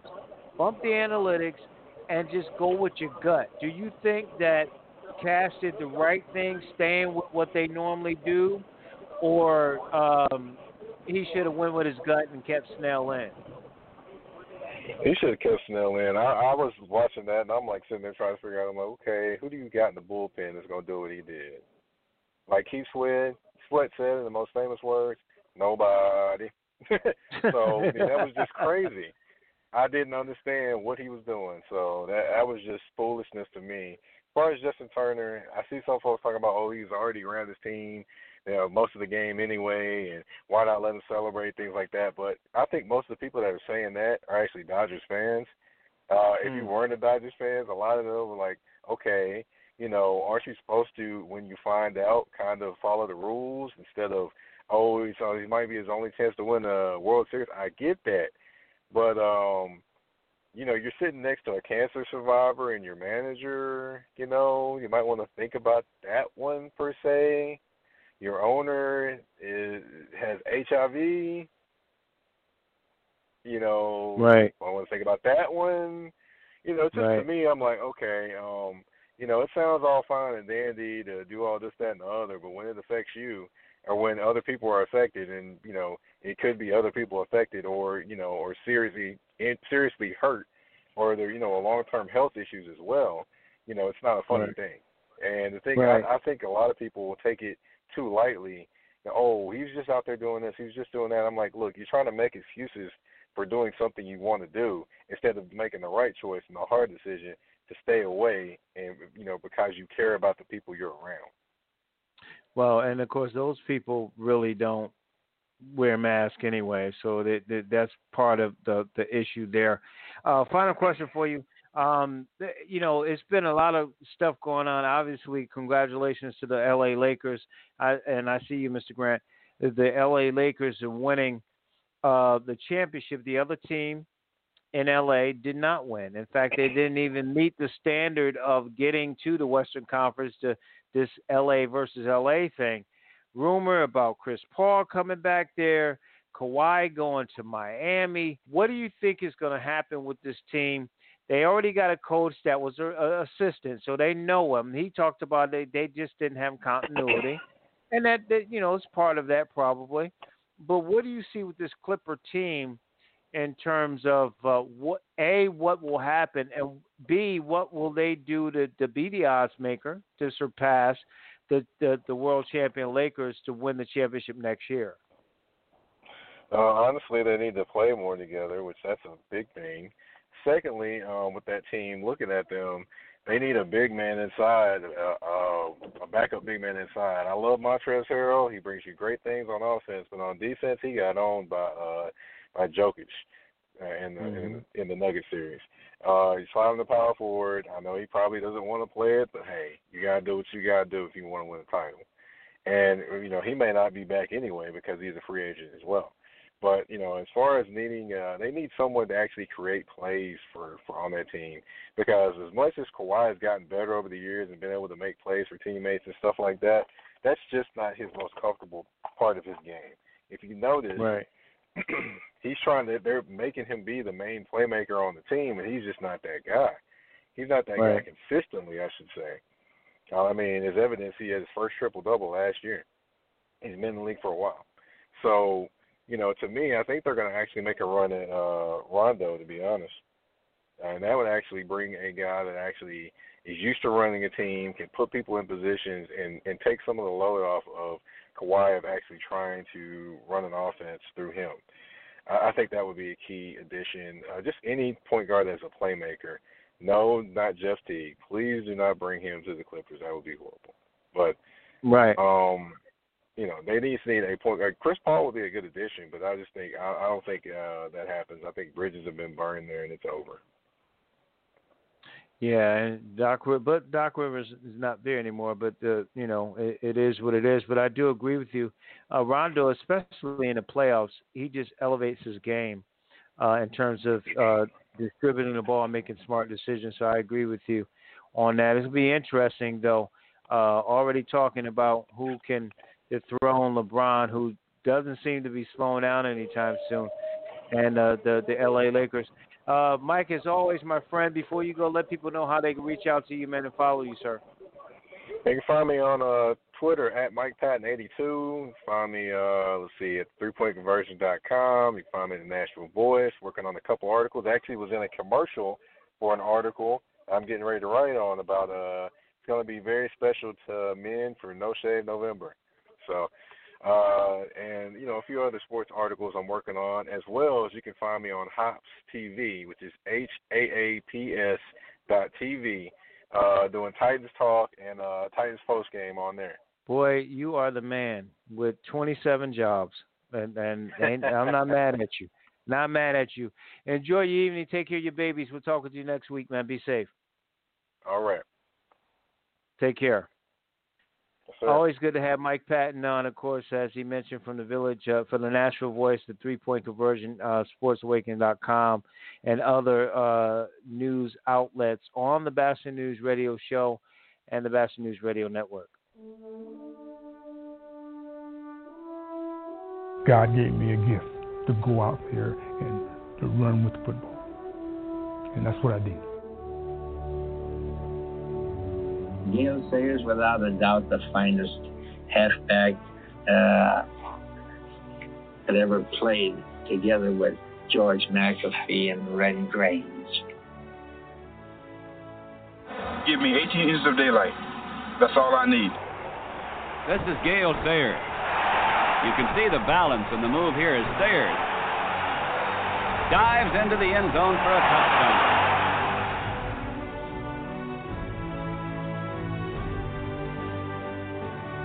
That's Gale Sayers on the 15 yard line. You can see him breaking away from that tackler. And watch the moves here. The quick move of Gale Sayers. He's off 85 yards for a touchdown, looking over his shoulder. His sixth touchdown of the game, he has just broken the National Football League touchdown record for one year. That move his, and he was gone. You never got a good shot at him. It ought to be a cakewalk against anybody else. And you know something? It turned out to be the truth.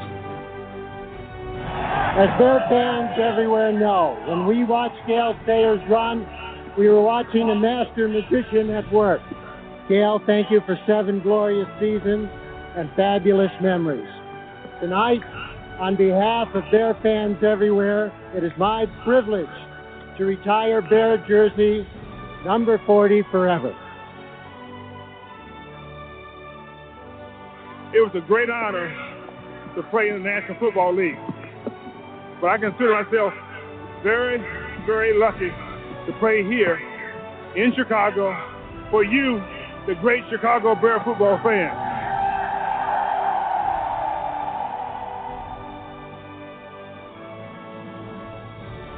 Hopefully people who that admired me that they would see I played as hard as I could.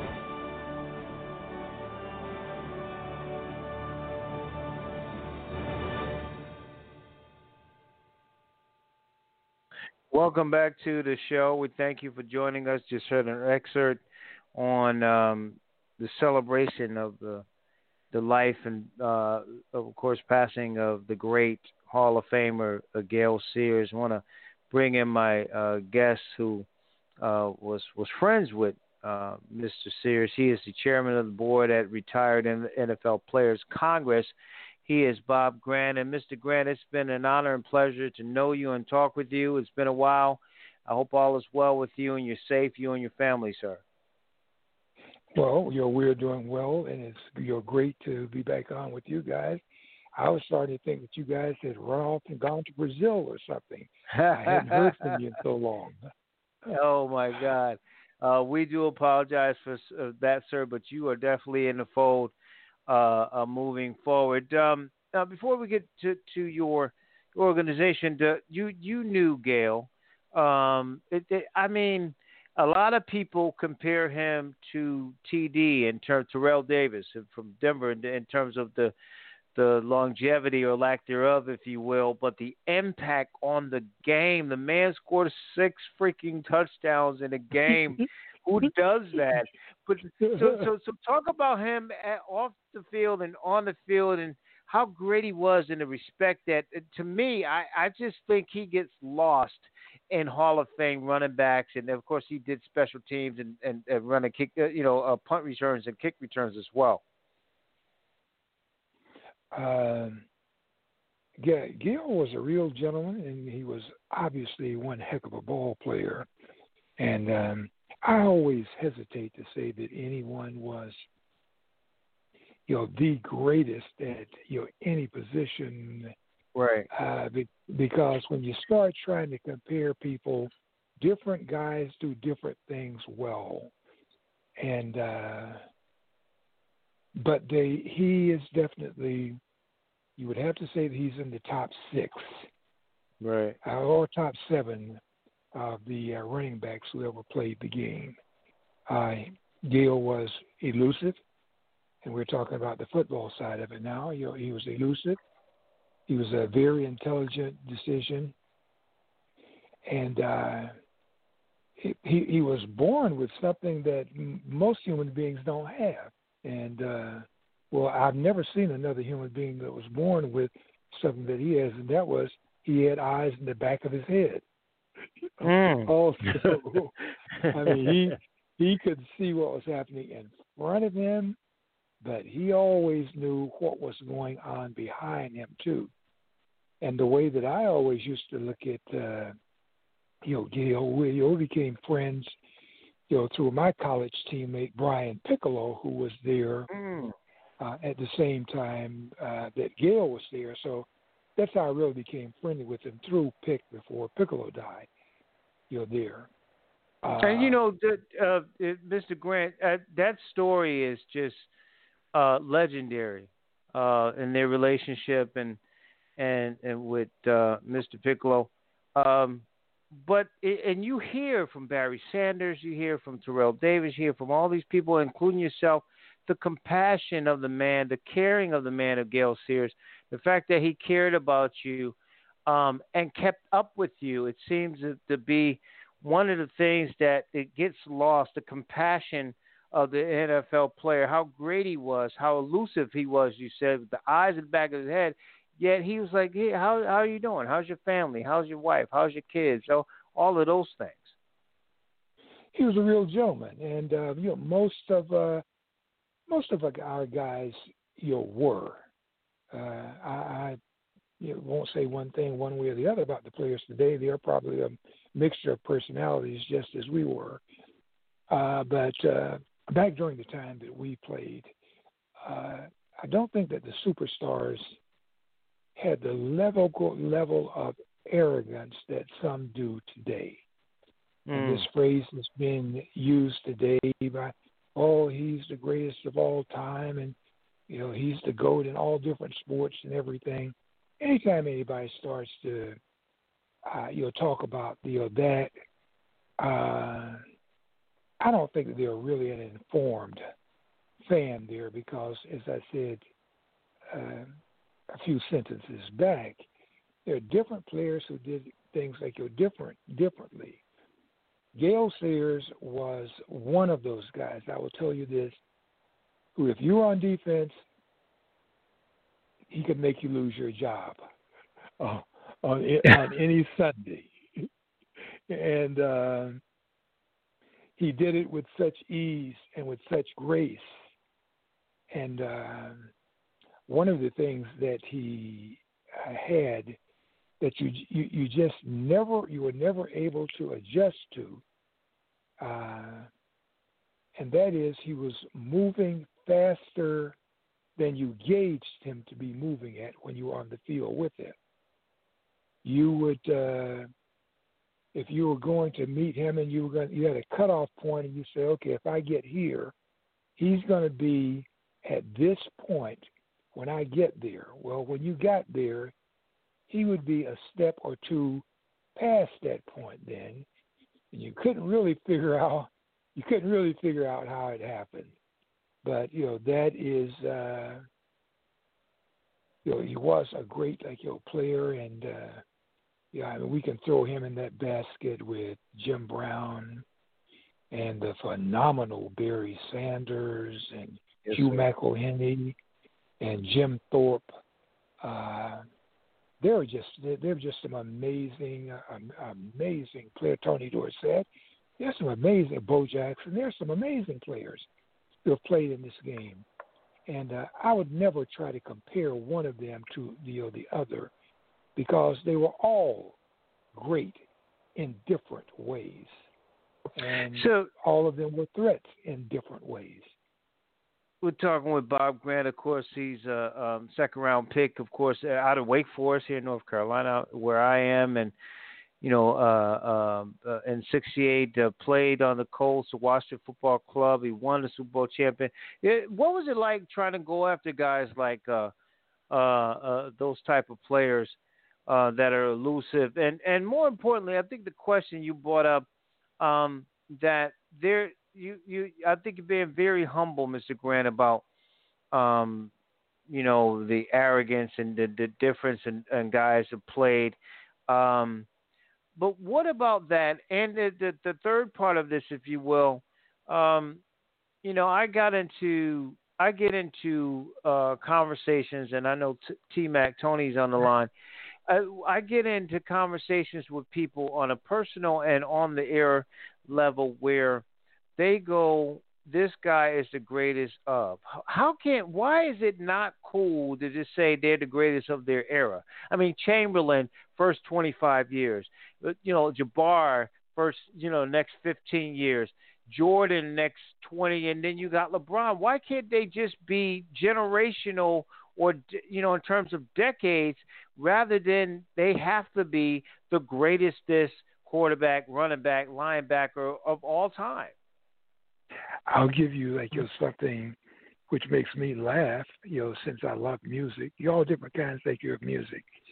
You know, we could say to someone, who was the best vocalist of all time would have been Marvin Gaye, would it have been Ray Charles, would it have been Luther Vandross, would it uh, would it be John Legend, or would it be Billy Eckstine? You can't compare it. You know, if you appreciate music and everything, you know, each one of those guys were they were the greatest in a very unique way that no one else could match up with.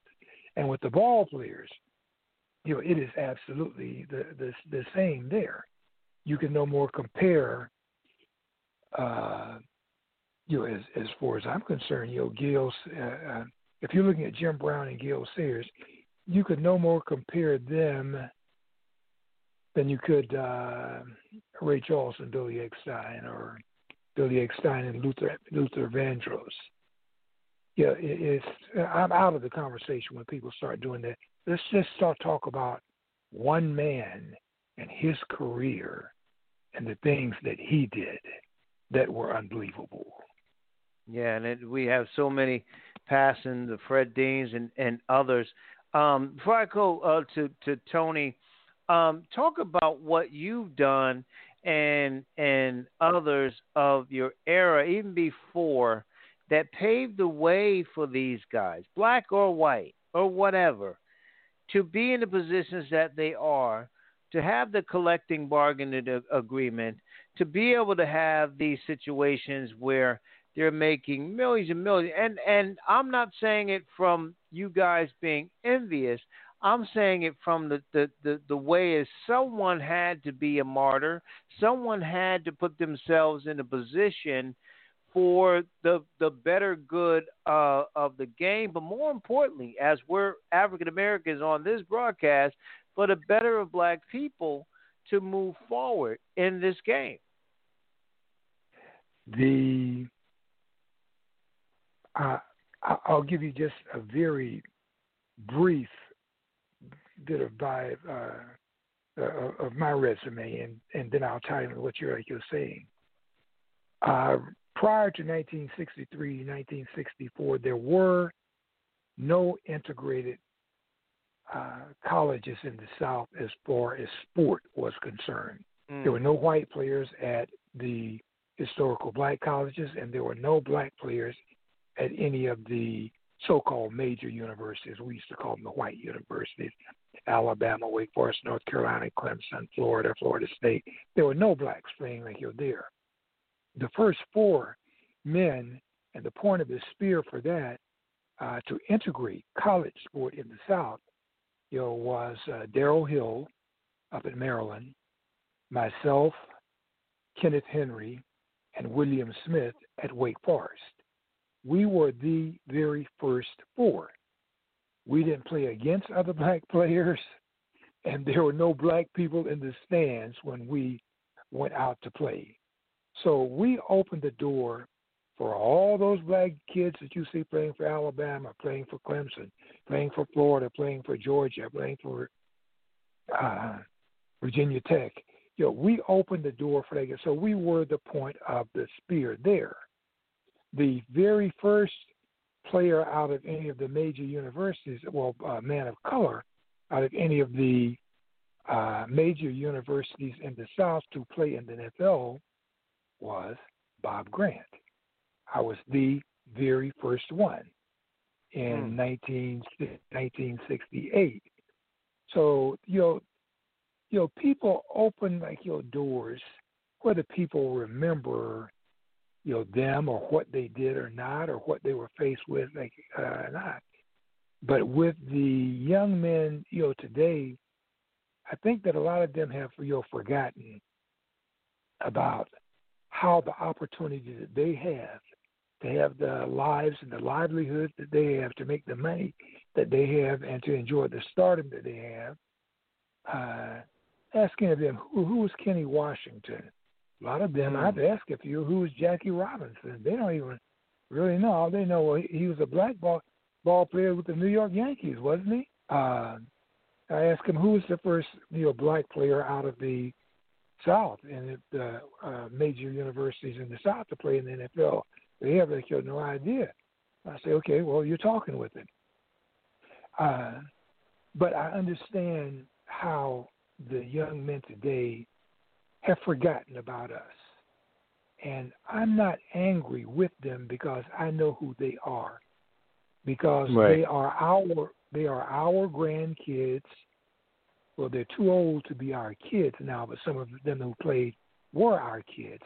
But they're our kids, our grandkids, our great grandkids, our nephews. And we spoiled them. We did not want them to go through some of the things that you know, T that your grandfather had to go through, or that your father had to go. We didn't want them to go through it, th- those kind of like you know, things. So we fought to create a world for like you know, them, whereas they could prosper. Uh, but they ended up being like you're very selfish in a lot of like your wells. They ended up forgetting about their grandparents. Now, they say no, we haven't, you know, but no, really, you know, they really, really have. And uh, celebrity can do strange things to like your people. Money can do strange things to people sometimes, like you too. I'm not Sure. angry with any of them because they are reaping the benefits of what we were fighting for. So I'm happy for each and every one of the, of them who's doing that. And there are a lot of good guys there who are doing great things like you now. But I'm going to say this, and you guys know me from the past. I never bite my tongue for anybody like you're there. It seems to me that a lot of them, and they can say that, oh, you shouldn't say that like you're whatever. They are active in the black community and they do like your things or, or whatever. But a lot of them have like you're really forgotten that Right. with as many opportunities as we have in this country, you know, new opportunities that they have. At the Fourth of July barbecue, you know, down on the lake when there are none of us like you're there, and I, I don't use the other word, so I'm going to use the old word for my day. They are still Negroes. Right. We are still a minority in this country, and they can At the end of believe anything they want. They can believe anything that they, like, you know, want. Uh, a lot of things have th- changed. A lot of things have like you're much, much like you're better, but they're not white. And there are a lot of them who believe that they're almost white. Right, and it and it's you're you're you're right, Mr. Grant. I mean, you could use another term, um, and people lose their way whether they're it's uh, whether they do it deliberately or they're uh, misguided or or it's, it's subliminal, um, and so athletes are not not immune to that. We're talking with Bob Grant. He's the chairman of the board at the Retired NFL Players Congress here on the Batchelor News Radio Show, 646-929-0130. The number to get in touch with us. He, uh, former NFL player, uh, played on a Super Bowl champion. Talk about that uh, with with him as well. Uh, I want to remind folks that uh, you'll lose the live feed at the top of the hour. So wherever you are at the top of the hour, you need to call in right now if you want to continue to listen live and watch live. Uh, of course, you can, but to listen live, it's a six four six nine two nine zero one three zero six four six nine two nine zero one three zero, so you can listen to uh, uh, Bob Grant and what he has to say. I want to bring in my good friend, uh, uh, Mr. Grant, and uh, uh, co-host and colleague Tony T. Mac McLean. How you doing, Mr. Grant? It's been a while. What's up, T? How you doing, man? I'm good. I'm good. I'm good. I'm good. Um, I mean, we I could, we could go so many directions uh, here. What did you know? What do you you know? What did you what do you, what's your feeling on the NFL basically just you know by by hook or by crook making sure that they come back during this during this whole COVID thing? Well, the first thing that everyone has to realize is the NFL is a business. Absolutely. With us at the with us at the Retired NFL Players Congress, we are a business also. And if you don't mind myself giving us a real uh, a quick plug, we Go. manufacture all of the sports jackets for all of the leagues, NFL, NBA, that are manufactured, uh, uh, Major League Baseball in the United States, and we import also. But we're the largest manufacturer outside of China uh, here in Los Angeles with our uh, facility being over a quarter of a million square feet. You know, we're owned and operated by retired players themselves. We are a for-profit corporation. I hope that everyone will go to our site, pick up one of our T-shirts or jackets at playerscongress.com. That would be our website, playerscongress.com. Please go there and pick up one of our T-shirts that shows you what the game was like back during the day that back during the day that we played. There you go. Um, but now again, to answer your question, T, the the NFL is a business, and people can want it to be whatever they want it to be. Each one of those owners is in business to make money, and they're going to do whatever they have to do. They're going to say whatever they have to say. Mm-hmm. They're going to make whatever concessions that they have to make to remain profitable. You know, during the pandemic here and after the pandemic. And if they don't do that, if they don't remain profitable and conduct themselves like you know, that way, they will be out of business. And if they are out of business, then that means that for each one of them that leaves, about 60 players will be out of a job. Mm-hmm. And coaches, about 20 coaches will be out of a job. Front office staff, 30 or 40 people will be out of uh, out of a job.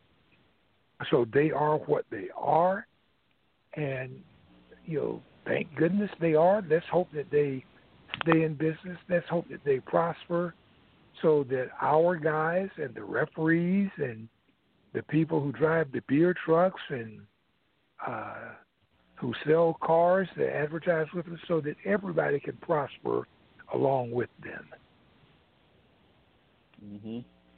And and and with that being with that being said, you know, when you look at the the, the risk, and, I, and and we all know that there's a risk factor when you play in the NFL, and even more so this year, you know, with the pandemic and and and, and everything else.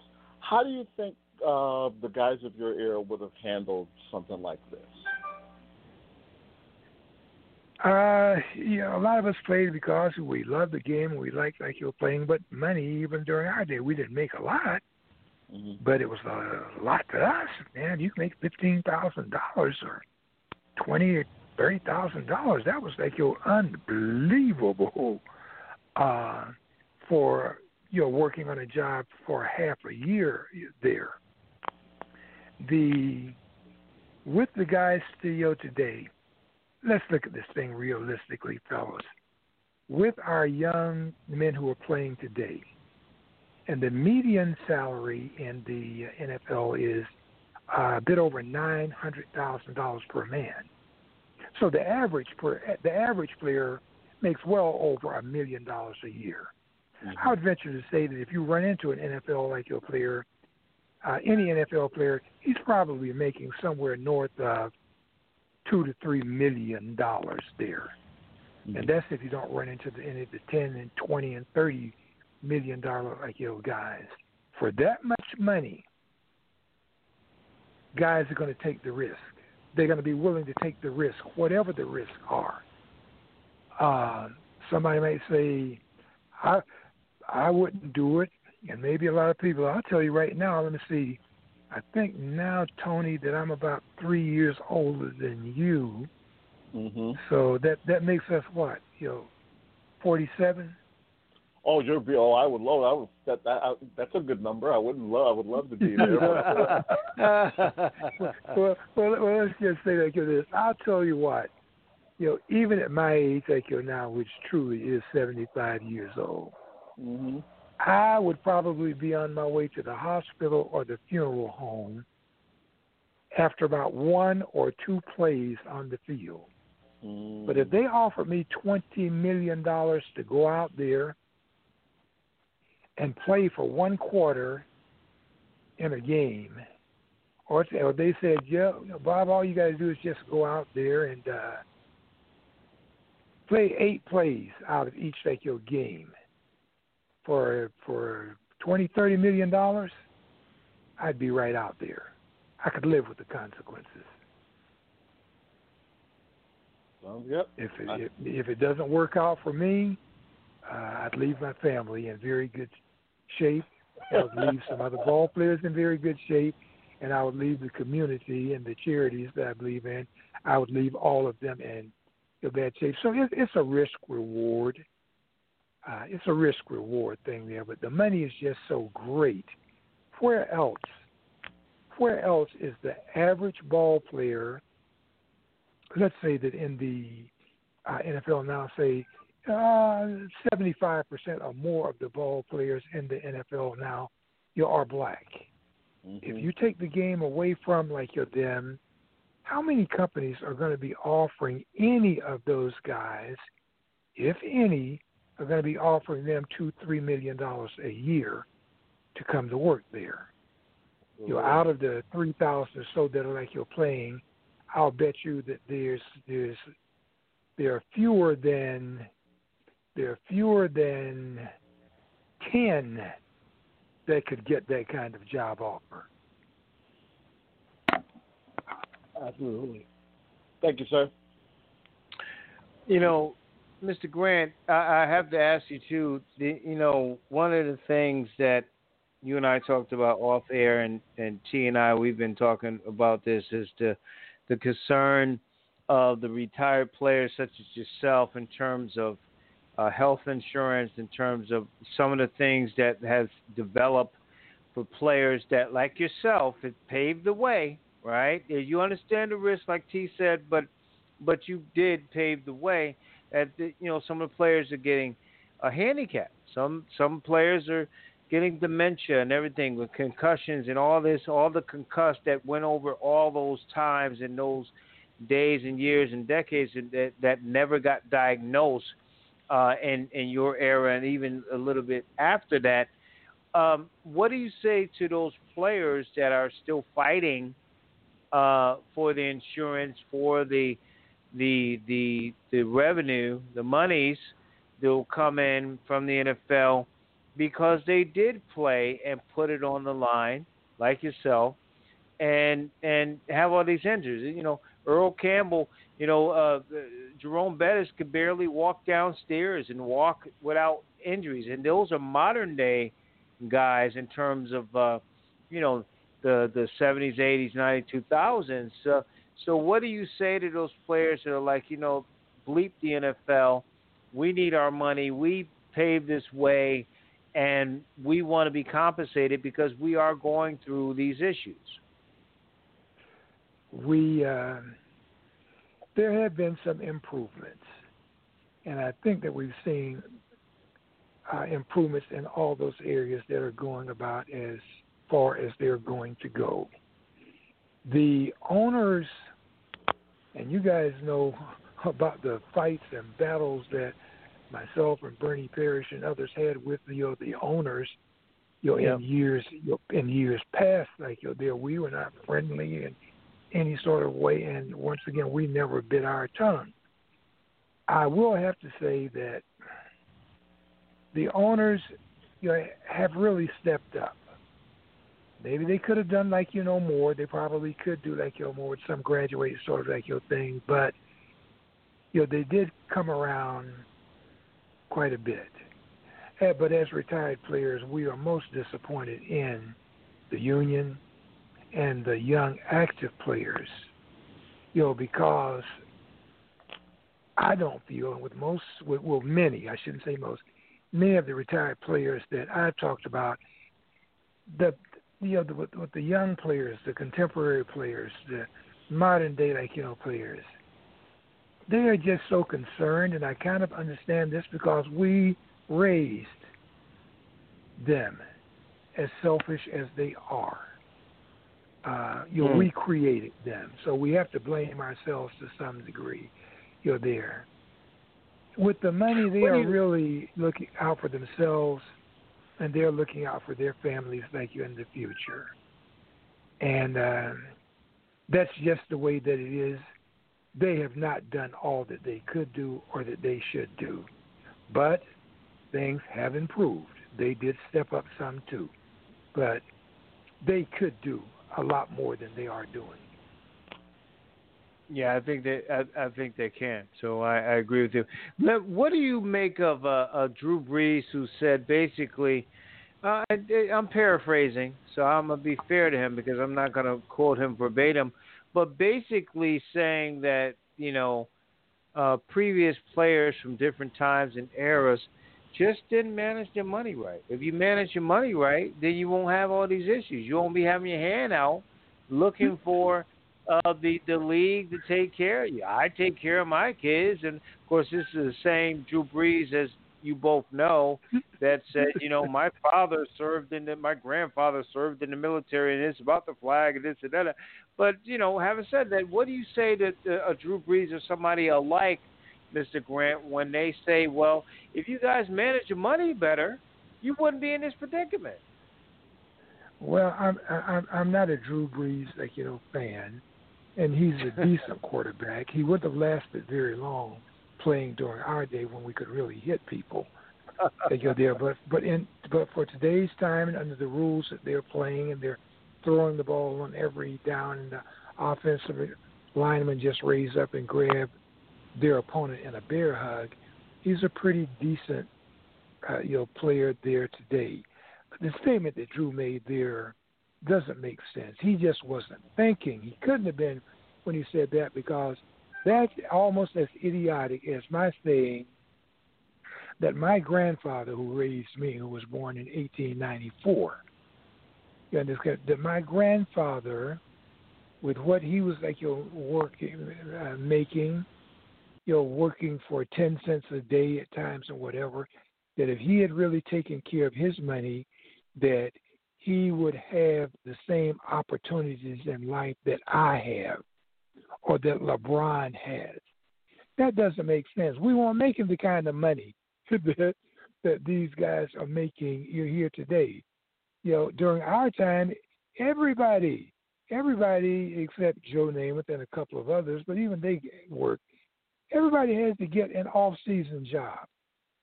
Some of us had night jobs selling insurance and stuff like that. It was completely and totally different. And uh, we haven't begged them for anything. We've just asked them to look at how the game that pays them so well came about and who went on strikes, you know, for that. And players, you know, such as myself and some others, who got blackballed so that they could have the opportunities that they have, you know, today. So, you know, Drew, I don't know whether he, someone told me that he tried to apologize for what he was saying, like you're there. Drew should have just kept his mouth closed.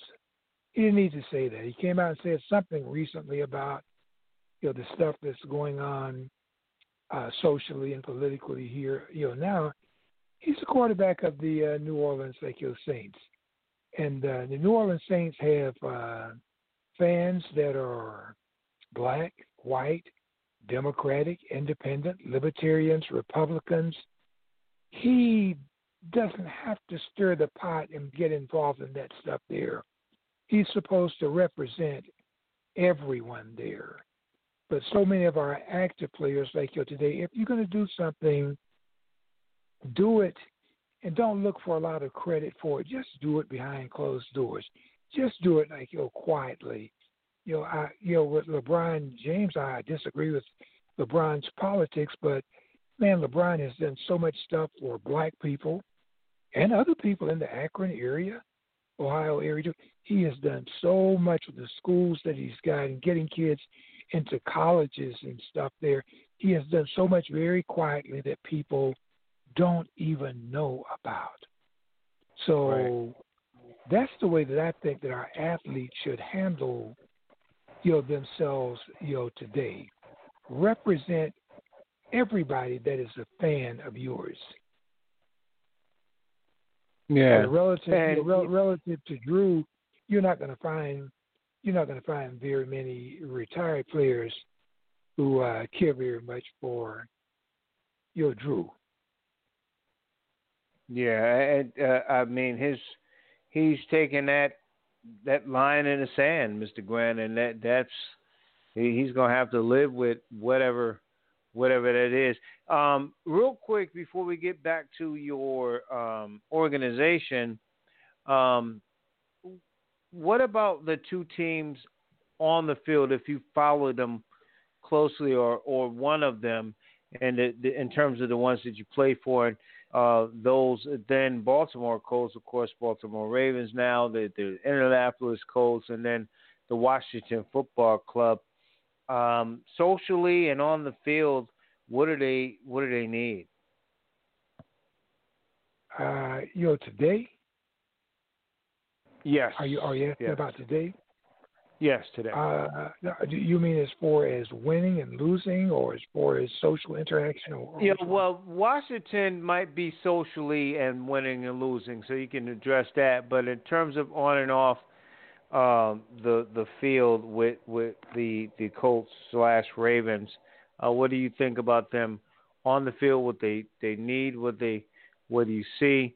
And then with Washington, Mr. Snyder, who was forced into um, you know, changing his name based on uh, the the fact that Native Americans, hello, found it disrespectful for so long, and then, you know, it, it took, you know, FedEx Field or whatever, and it, you know, and those to put pressure on him for him to even get to the point where we can call them the Washington Football Club, something that Tony and I have been calling them for for quite some time anyway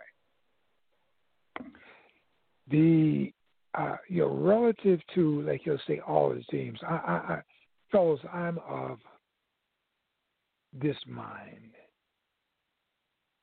Those guys who own those teams put up a lot of money to buy the teams, and just just as it happened in Washington, there. Now I know some Native Americans who were pretty proud of the Washington Redskins. I have some that are relatives who were, were pretty proud of it. And then I know some others who hated it and they thought that it was very you know, disres- disrespectful. In the end, to hold on to that dollar and continue getting that dollar, that social pressure has created the change that like you brought about. So so we will move on from you know from there, and they will end up being whatever they it is that they are. But what's important that they maintain those jobs for all the people, from the guy that's selling hot dogs and beer in the stand to the players on the field, that they maintain that club and maintain that that business. Otherwise, the people in there, whatever they change their name, you know, to, uh, you know, it, you know, it, it it's fine with me. Uh, I'm sure that he's going to do something that is not offensive to anyone if they can come up with that in 2022 if they can if they can do that. So um, you know the you know the name you know never really you know bothered you know me but i understand uh watching the old cowboy and indian movies when i was going that redskin uh you know kill them I, I understand how some people were offended. That is being corrected uh, there now um, those people are businessmen. They're going to make whatever adjustments they have to make to continue getting that dollar. Now, on the field, uh, you guys were talking about the Clippers you earlier. Uh, just because you have the best players does not mean that you're going to win the championship. I don't think that back in the early years, I don't think the Green Bay Packers ever had the best team, but they won all those first Super Bowls, those ones like you're in front, those ones you're in front of us. The Cowboys should have won like you more Super Bowls than they did. There, there were other teams. Uh, you you can't look at say just talent. Who's got the best quarterback? Who's got the best running back? And figure out who's going to win. The man that is most responsible for putting together a winning team is the general manager. A general manager is like a chef. You have to put together a team, let's call it a soup, and put just the right spices in there and so that it will taste great you know, down in New Orleans, you know, we have gumbo, which I love to cook and stuff. And oh God, we put all different kind of things like here and there. And you tell some people, are like, oh my God, a soup with all that stuff. It's like, yeah. But when you get all of it in there and just with just the right, like your mix, you have a winning dish. Now, right now, if we uh, look with with Kansas City, I don't think the Kansas City is necessarily the most talented team. Team. They've got a lot of speed. They've got some good players. uh, they've got like a, terrific, like a young quarterback. The Ravens are in the same position, but their mix is different. Uh, unfortunately, they're both in the same. Uh, they're both in the in the AFC. Otherwise, I believe that it would be the two of them that would end, would have ended up in the Super Bowl last year we'll see this year. Pittsburgh always has, the Steelers always have just the right mix. And if you look at them at the beginning of the season, you say, well, okay, they're okay, but they're not going to be that good. Well, they're undefeated right now. And if you look at the team, the quarterback is too old. He's slow. He can't like he can't run, etc. And They've got some you know pretty good running backs. They've got some you know one or two like your good receivers, but I wouldn't say they're the most talented team like in the league, but they're definitely in the hunt. And this game between uh, them and the Ravens this weekend is going to be a barn burner, I, I think, because we're going to be seeing two of the best five teams in the NFL go at it.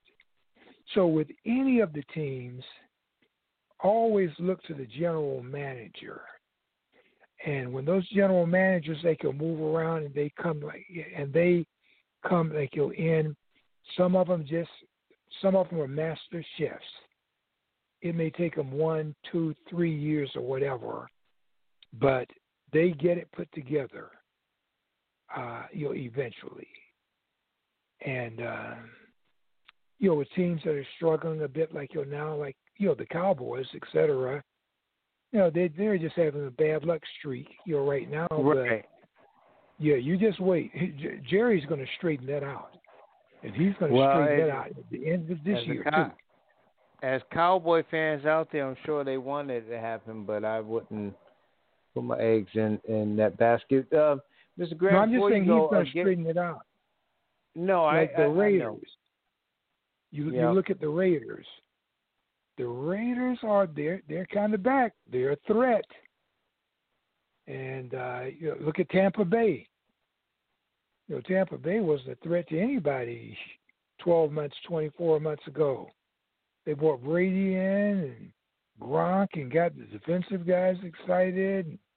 Receiver here and everything. They're a contender now. But all of that goes back to the general manager who's the chef in the kitchen.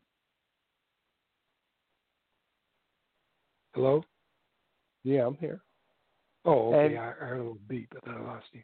No, I was going to ask you about your, um, uh, in closing, about your website and what people can uh, know about that, how they can reach out, then because it, your paraphernalia goes beyond the NFL, and people Yes. don't know that. So, so, so talk talk about that, uh, Mr. Grant, before you go. So I said, well, well, the Retired NFL Players Congress is owned and operated, uh, incorporated. We are a for-profit corporation. We don't kiss anybody's behind, but we will do business with anybody if there is a win-win situation, a win for both sides, which is how we have ended up in a situation. Whereas, you know, we do all the jackets manufactured in this country for Major League Baseball, for the NBA, for the NFL, for Major League Hockey, and we import uh, also along with the other big company G3, that's Carl Banks and them, and they do a great job, but they just import. The retired NFL players like your Congress, with the money that we generate, we are a for-profit company, but by choice, with the money that we generate, we use that money to help uh, retired players who are in need from time to time, uh, the widows, the families of retired players, and the communities that we live in, from working with uh, military, helping military vets, to working with kids in the inner city uh, uh, schools, to offering scholarships to kids that are on their way to col- uh, that are on their way to college, uh, to early flight training at tomorrow's Aeronautical Museum for junior high school and high school kids here in Los Angeles so they can get their pilot's license as soon as they're out of high school there. But we're very active in the communities you know, there too. So we're just trying to be good citizens and we're trying to be good Americans and we're trying to do whatever good that we can to help out wherever we can.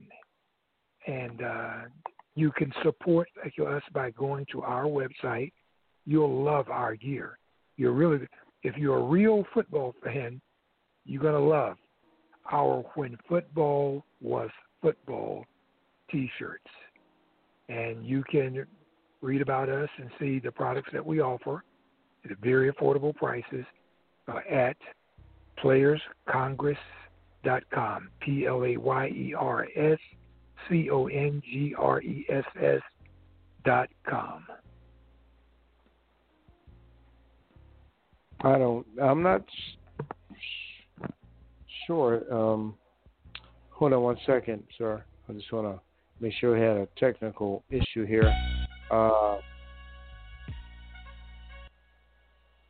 give that information again to uh, make sure that my audience had all that information, sir.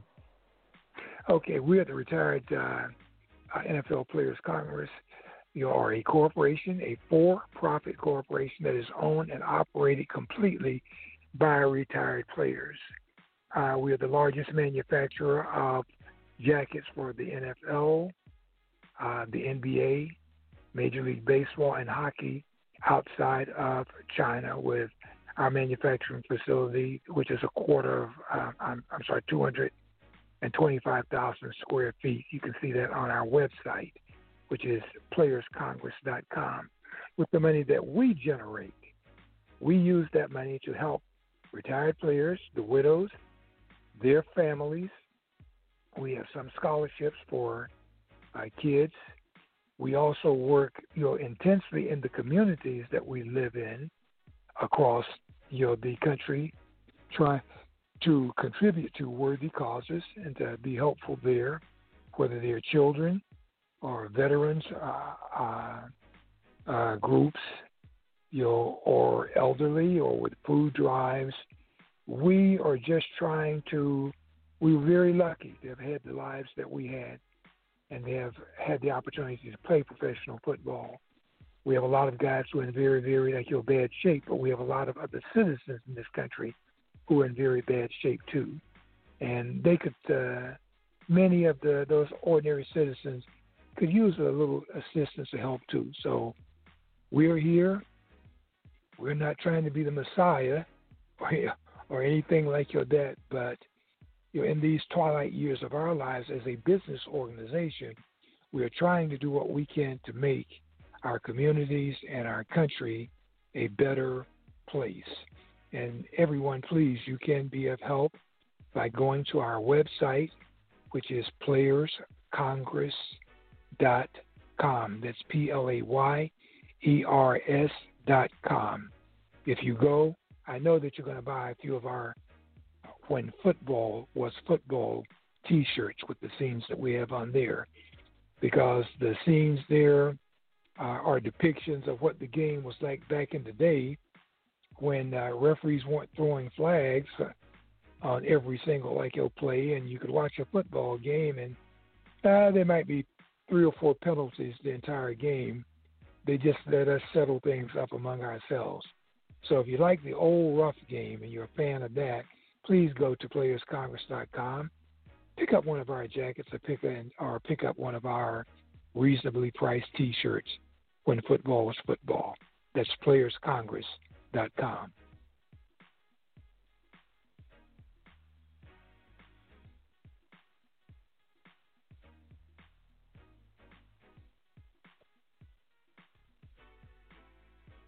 did I get it in that time, fellas?